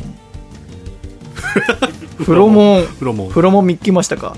フロモンはこれどうでしょうね。これ今のところだって、はい。僕と笠倉はもう持ってるってわけじゃないですか。そうですね。いやまあ会ったことが遭遇したことあるってことは、はちょっとポッポ的なそうですね。割と。ですね。はい。いろんな方がもうおなじみの馴染みのあるっていうことですと、うー音ポイントは420ですね。シャイキド博士が20が気になりますけど。420 20なんですね。ええ。ということで、えーありがとうございます、はい。これとてもいいですね。あと今週はラスト最後あと一つ笠倉君がはい。音を持ってきてくれてるんですか持ってきました。はい。これは何の音ですか？何の音もんですか？これは今のシーズンぴったりのお花見のお供ですね。へえ、はい、お花見お供お花見お供、はあ、じゃあ聞いてみましょう、はい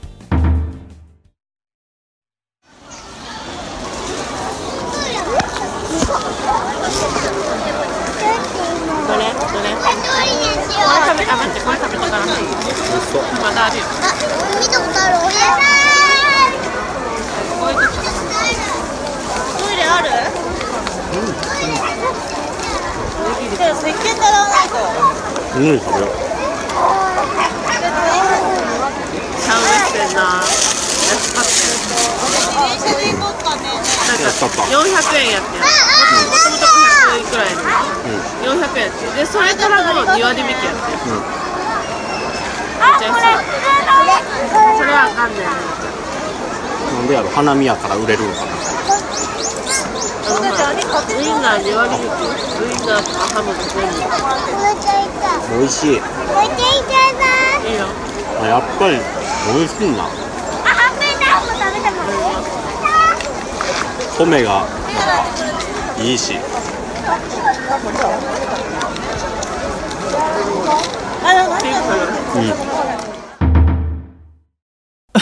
何聞かせてくれてるんですか？こういうことじゃないんだよとじゃない。音もんってのは。そうシャイキド博士が。お怒りだ。なんだよ。途中なんか言ってたな。なんだこれ。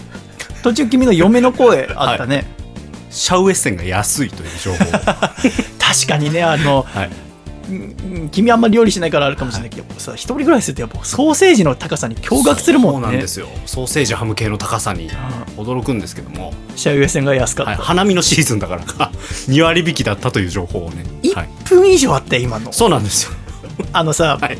おともんはさ まあ、まあいいよ、まあ、今週からルール決めるってことだからさ、おともんはさ、まあ、約30秒以内じゃないか1おともんあたり、はい。じゃなきゃもうすぐバッグがいっぱいになっちゃう。そうですね。うん、気をつけてね、わかりました。うん、じゃあ 5, 5音ポイントあげおるからー引くちょ二つもうまたやり直してください。はい。ということで、えー、音もんゲットだぜのコーナー。このコーナーはですね、音を録音していただきましたら、懸命に音と書いて、ラジオアットマーク細身のシャイボーイドットコム、RADIO アットマーク細身のシャイボーイドットコムまでメールをお願いいたします。いいですね。えーちょっとね、タイガー・リーさんはちょっとかなり上級トレーナーですけど、みんなで一緒に強くなっていきましょう。はい以上、音もんゲットだぜのコーナーでした。では、ここで一曲お聴きください。野崎ひろとで、カラフル。バカなふりをして日々をごまかしていたんだろう。頭の後ろの違和感に気づいてたんだろう。あの通りすました。彼女でさえ同じなんだろう。余裕な面して本当はギリギリなんだろう。だからおー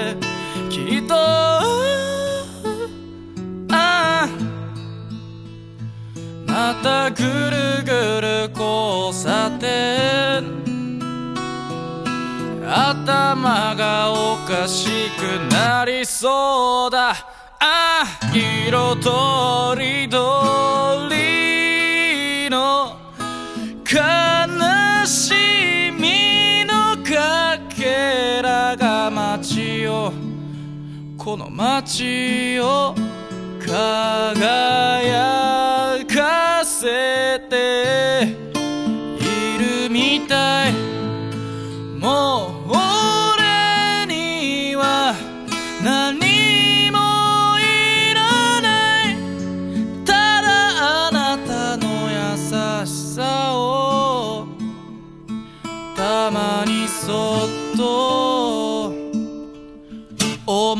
出してゆこう。ああ。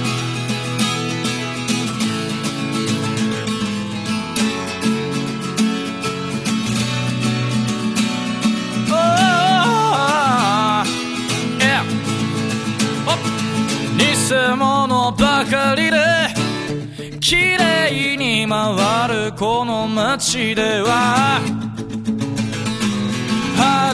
の旗を振りかざしては空振るだろう。あの天の弱の彼は死にたいと言うけれど死にたがる彼は誰よりも生きてみたいんだろう。だから yeah きっとまたぐるぐる交差点どうにかなってしまいそうだ。ああ色とりどりの悲しみのかけらが街をこの街を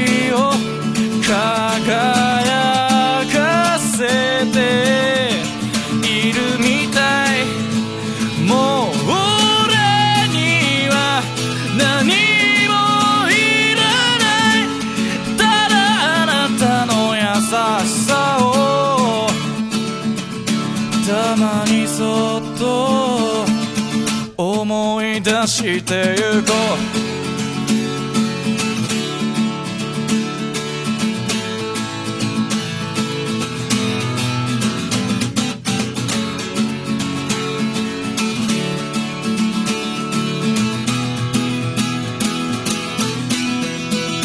だから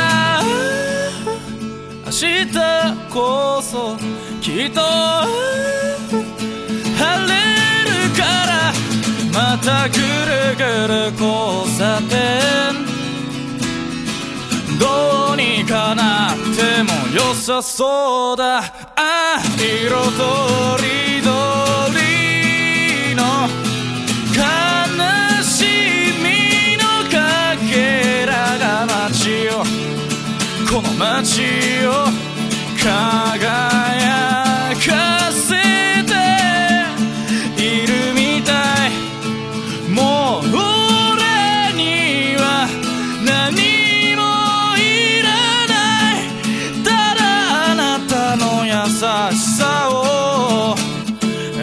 溢れてる幸せをたまに流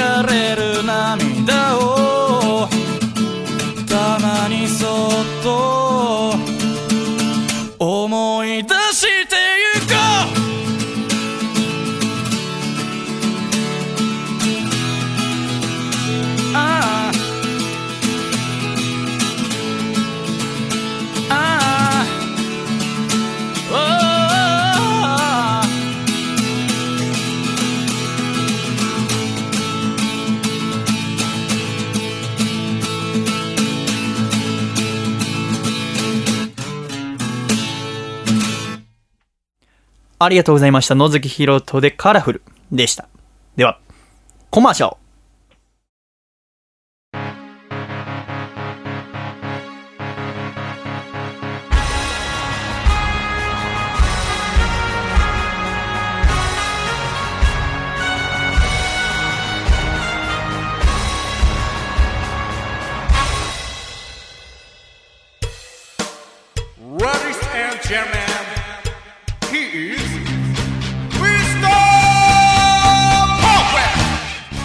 る4月29日土曜日プロレスリングバサラ2度目の後楽園ホール大会が行われます。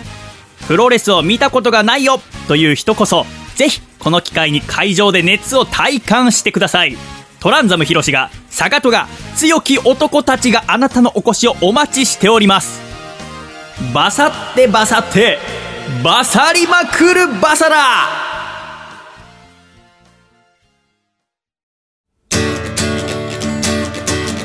北海道ラジオネームたけし is good timing さんからいただいた細身のシャイボーイがお父さんと仲直りするホウホウ。お父さ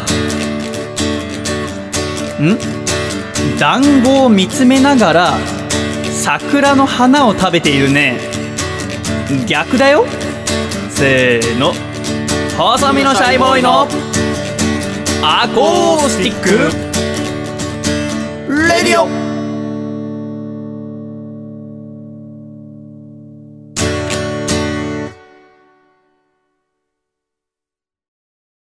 つれづれなるままにアコラジライフ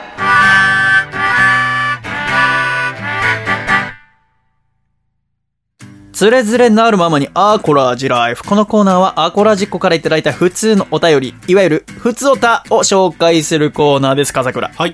では早速アコラジっ子からいただいたメール紹介させていただきましょう。1通目。こちら、高知県ラジオネーム、猿人間さんからいただきました。皆さんおはようございます。こんにちは。おはようございます。おはようございますこんにちは。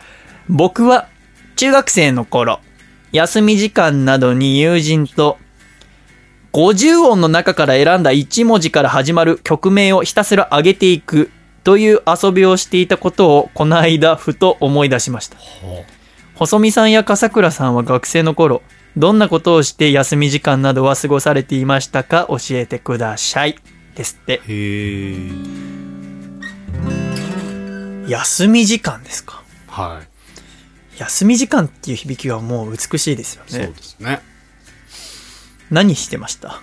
僕は、あの、休み時間っていうのが、20分休憩というものと、それ何？小学校？小学校の頃ですああ。ね。昼休みというものがありまして、20分休憩の頃は、あの、サッカーをして、で、最後に、ドッジボールが急に始まるんですけど、はあ。の、それで当てられた子が、ボール持って帰ってボールを持って、はい。直しに行くというシステムをやりましたね。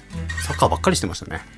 20分休憩とかは確かにドッジボールだったり、キックベースとかやった覚えあるんですけど、ね。はい。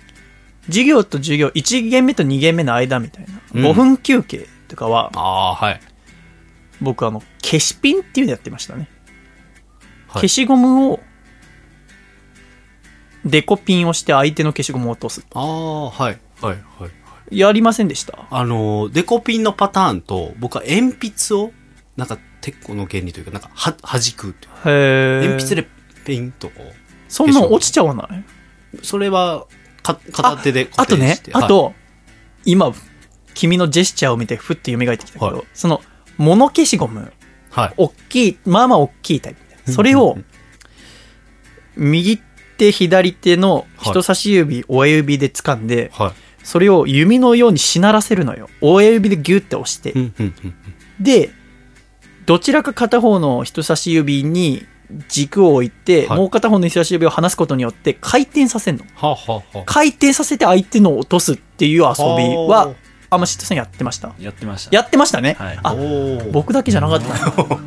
これどうやったら回転すごくするか風倉わかります？え？ー、多分アマシットさんわかると思うんですけど、あアマシットさんわかりませんか？回転をもう普通にやったらさゴムだからで机根っから落ちたら終わりなんだけど、普通にやったらなんかテロンテロンテロンってなっちゃうでしょ？ゴムが引っかかって、どうやったらツルツルツルっていくんですか？回転も恐ろしい回転数、えー。もう 100rpm ぐらいですよ。え、あの、消しゴムの、あれですよね、うんはえ？裸にしちゃって、で、サラサラってものの消しゴムって、あの、うん新品の、粉みたいなのがあるよ。でもそんなのさ、何回かやったら終わりでしょ、休み時間は毎日23回やってくるよ。ね。どうすんの？え？どうすんの？どうすんの？どうすんの？どうすんの？どうすんの？はいはいはいはいはいはいはいはいはいえ、どう、どうするんですかホチキスの芯を埋めるんですよはあ、はあ、はあ、はあ。ホチキスの芯を消しゴムに埋め込むんですよ、はい人によって埋め込み方違うんですけど、はい要は刺し刺すわけですよね、うん。ホチキスの芯を、まあ、5個1つブロックぐらいでそれ何個も消しゴムに入れて、はい。それでしならせてギュンってやるとビルビルビルビルビルっつってでなんならその、当たった方も落ちやすくなりますから面白くなりますよねっていう遊びを僕はしてました。小学生の時。小学校中学年ぐらいかな。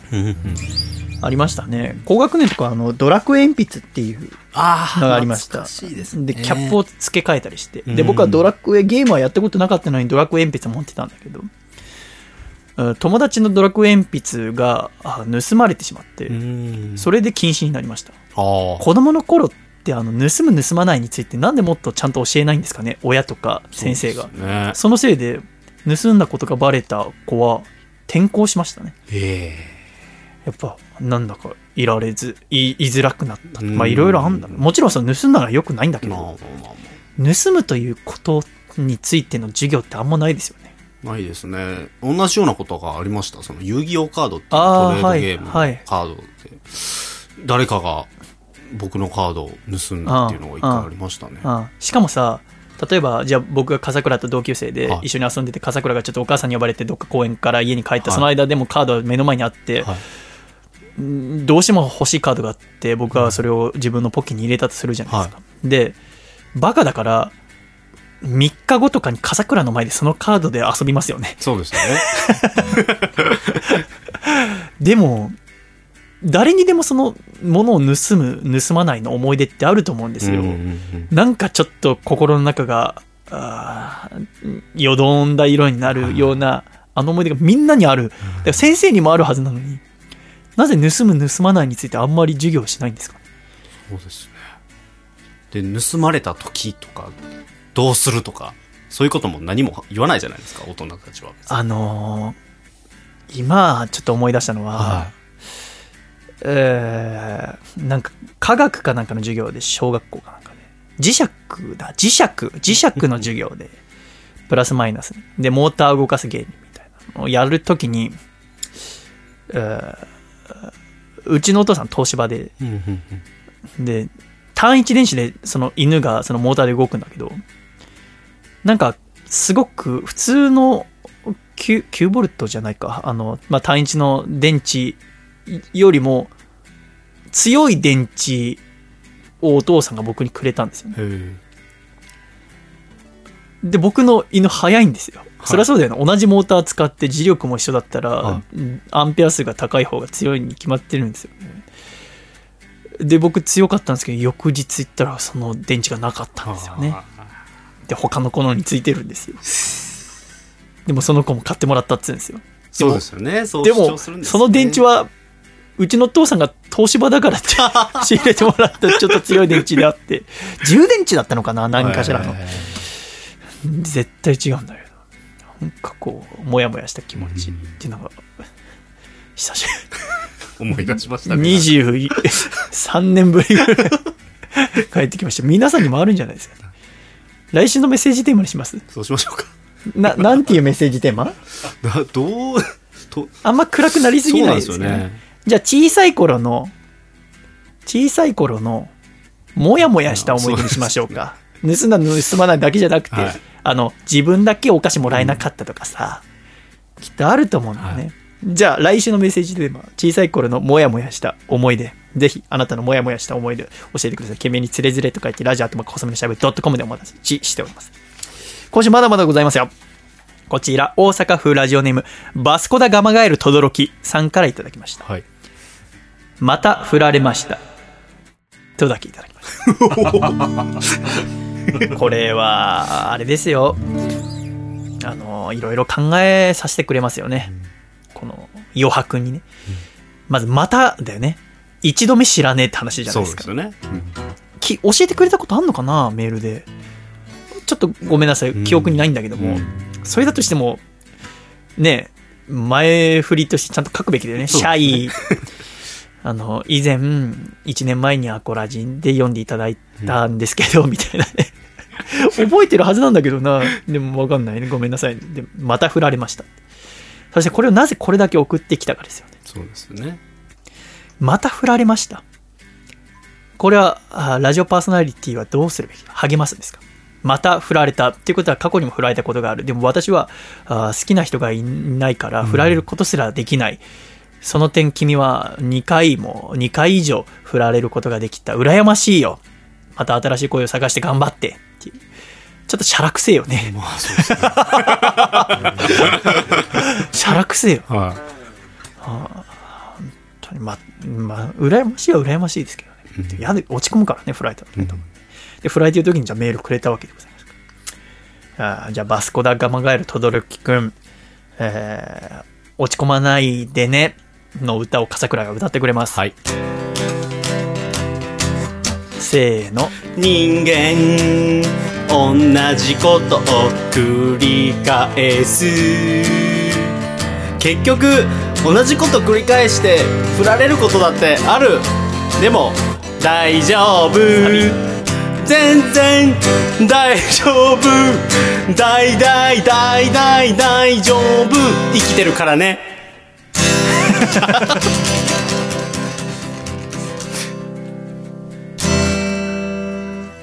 あの、よくできてると思うんですけど、最初さ、人間50年ってあの、熱森を舞うのかと思った信長の。本当ね。あの励ましエールを送ったので。あーそう。頑張ってください。はい。マスコダガマガエル。上がりましょう。続きまして、えーこちら、東京都ラジオネームもっこりさんからいただきました。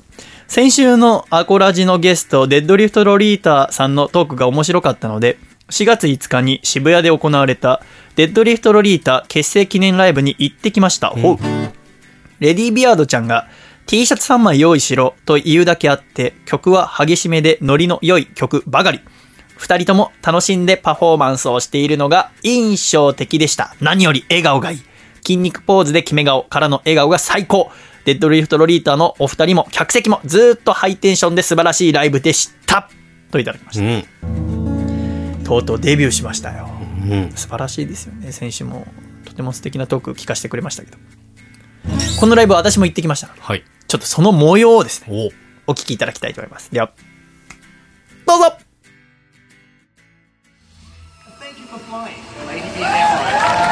We look forward to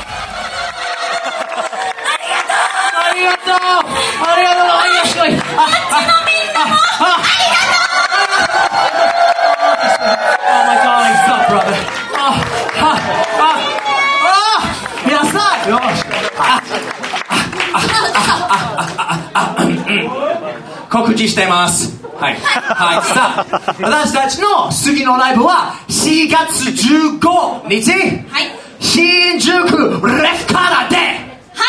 そうです。新宿レフレフカーであの私たちもラジオ出演させていただいた細身のシャイボーイさんのアコースティックラジオ。略してアコラジ。このアコラジプレゼンツデッドリフトロリータ霊長類最強アイドルへの道。聞いてるゲストは聞いてるゲストはレガちゃんのもう一つアイドルグループチーワン。はいコマチーワンのステージどうでしたかコマテストラビスのステージどうでしたか夏の魔物ゲストはチーワンと私たちの PV デッターのプロレスラーサガトとバサラプロレスのプランザムヒロシさん。はい、はい。豪華ゲストを迎えてトークとライブをやります。はい。でチケット予約はデッドリフトロリータのオフィシャルサイトからできます。予約してくれた人にはなんと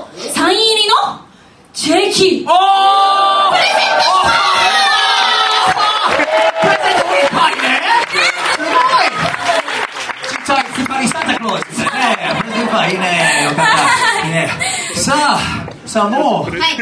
もうラスト曲ですか？ラ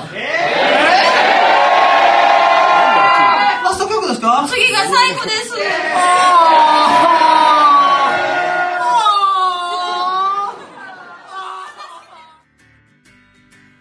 シャイということでお聞きいただきました。うん。パワフルですね。先ほどライブの中でもおっしゃっていただきましたが、4月15日に新宿でアコラジプレゼンツという形でちょっと依頼をされまして、えーイベントをすることになりました。これはデッドリフトロリータ、霊長類最強アイドルへの道ということで。もう今の時点でものすごい筋肉でね、もうアイドル界でも強い部類にデビューしてすぐなったと思いますけど、はい。さらに上を目指したいということで、新たなですね、うんいろいろな資格を私が用意しました。まずは、佐伯さんが所属しているチアワンの皆さん。そして、アコラジからはトランザムヒロシ。ほそして、サガトです。このトランザムヒロシさん、サガトさん、チアワンさん、そしてデッドリフトロリータ司会がシャイで4月15日に新宿でえートークイベントをやります。えーこれ詳細はデッドリフトロリータのホームページを見てください。これもちょっとどのイベントになるか楽しみでございます。バリバリ喋ってこようと思います。とても素敵なライブでした。デッドリフトロリータのお二人、お疲れ様でございました。さて、えー先週ですね、えーラジオネーム、かすみのさんという方が東京に引っ越してきた新社会人だと。で、えー新生活についてのアドバイス何かありませんかっていうメールいただきまして、うん。私と笠倉からろくな意見が出なかったね。ところですね、えー愛知県の内藤隼人さんがですね、自らの新生活において役立ったことを送ってきてくれております。皆さん、シャイ、シャイ、シャイ。私が一人暮らしを初めてした時に重宝したのは、冷凍うどんとパスタです。はーんご飯がなかったりする時にすぐに作れて、しかも安いので常備していました。たまにスーパーで驚くほど安いパスタを見かけると大量に買いだめをしていました。ぜひお試しあれ。うん。あとは常備していたのは大人の DVD ですね。と書いてありますけどね。えー全くいりませんでしたね、最後の文で。それまで素晴らしかったのに。パスタ。パスタね、私、これ多分乾麺のことですよね。はい。ですよね。私はね、冷凍パスタ買っちゃうんですね。もう出来合いのやつ。うん安くてね、は一時期もう毎日パスタ買ってましたね。うん。笠倉からは何かありますか？ああ、でも同じですね。パスタは。同じはいらないです。ならじゃあもういいです。ありがとうございました。細身のシャイボーイ、細身のシャイボーイ、細身のシャイボーイ、oh yeah 細身のシャイボーイ、細身のシャイボーイ、ルー、ルー、ル、ー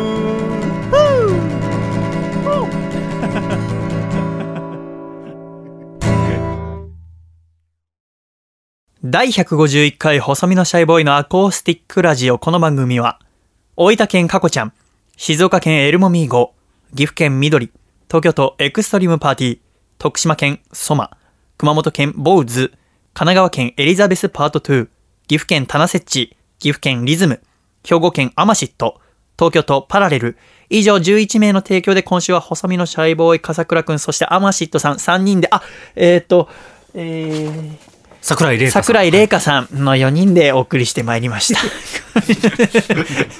今週も最後までお聞きくださり、誠にありがとうございました。では、エンディングって言って、エンディングって。ほら。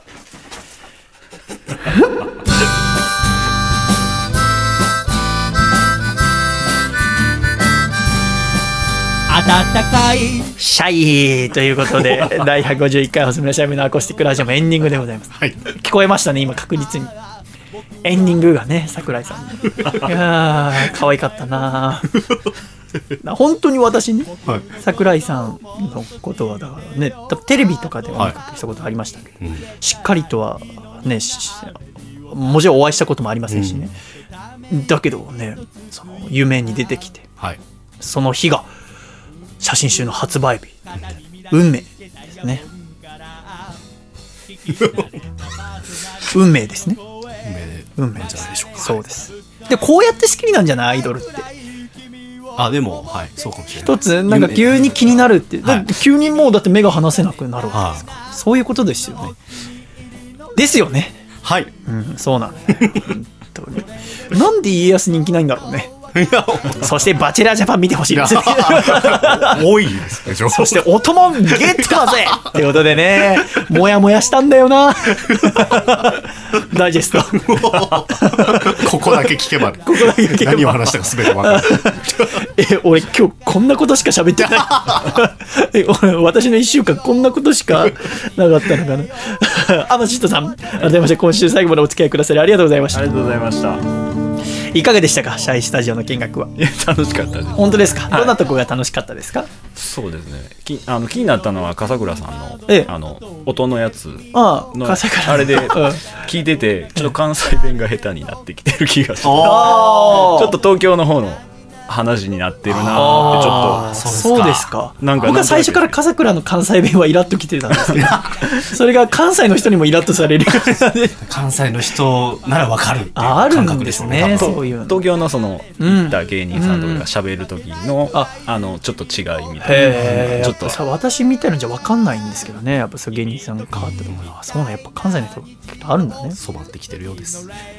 よかったね、ちゃんと聞いてもらえて。そうです、はい。えーちゃんと聞いていただきました。ひどかった、あの音も。来週何の時間っていう。来週またちょっと頑張って集めてきてね、わかりました。僕もちょっと集めてくるから、あと歩いてね。なんかこう収録見ていて普通にラジオ聞いてるだけじゃここ分かんなかったなみたいなとこありますか？ああ聞いてるだけじゃ分からなかった。こんなんなんだみたいまあやっぱ合間合間のなんていう？なうん。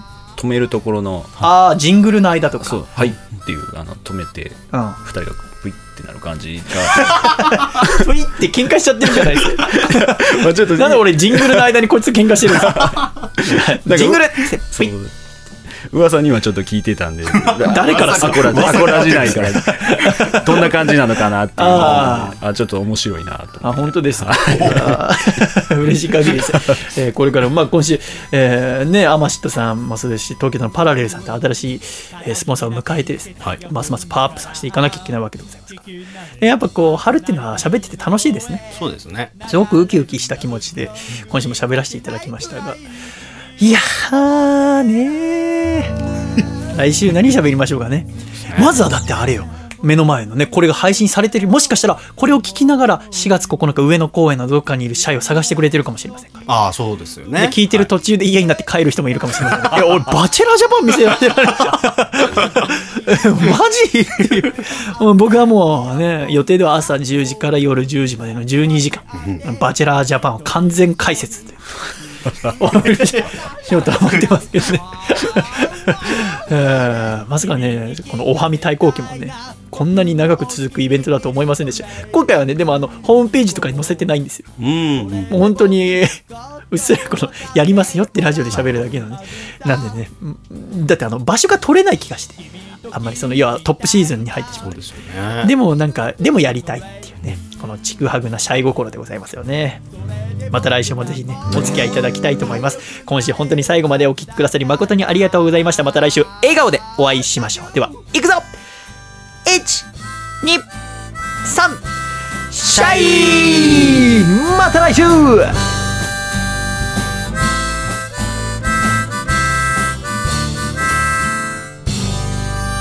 皆様にバチェラーから手紙が届いております。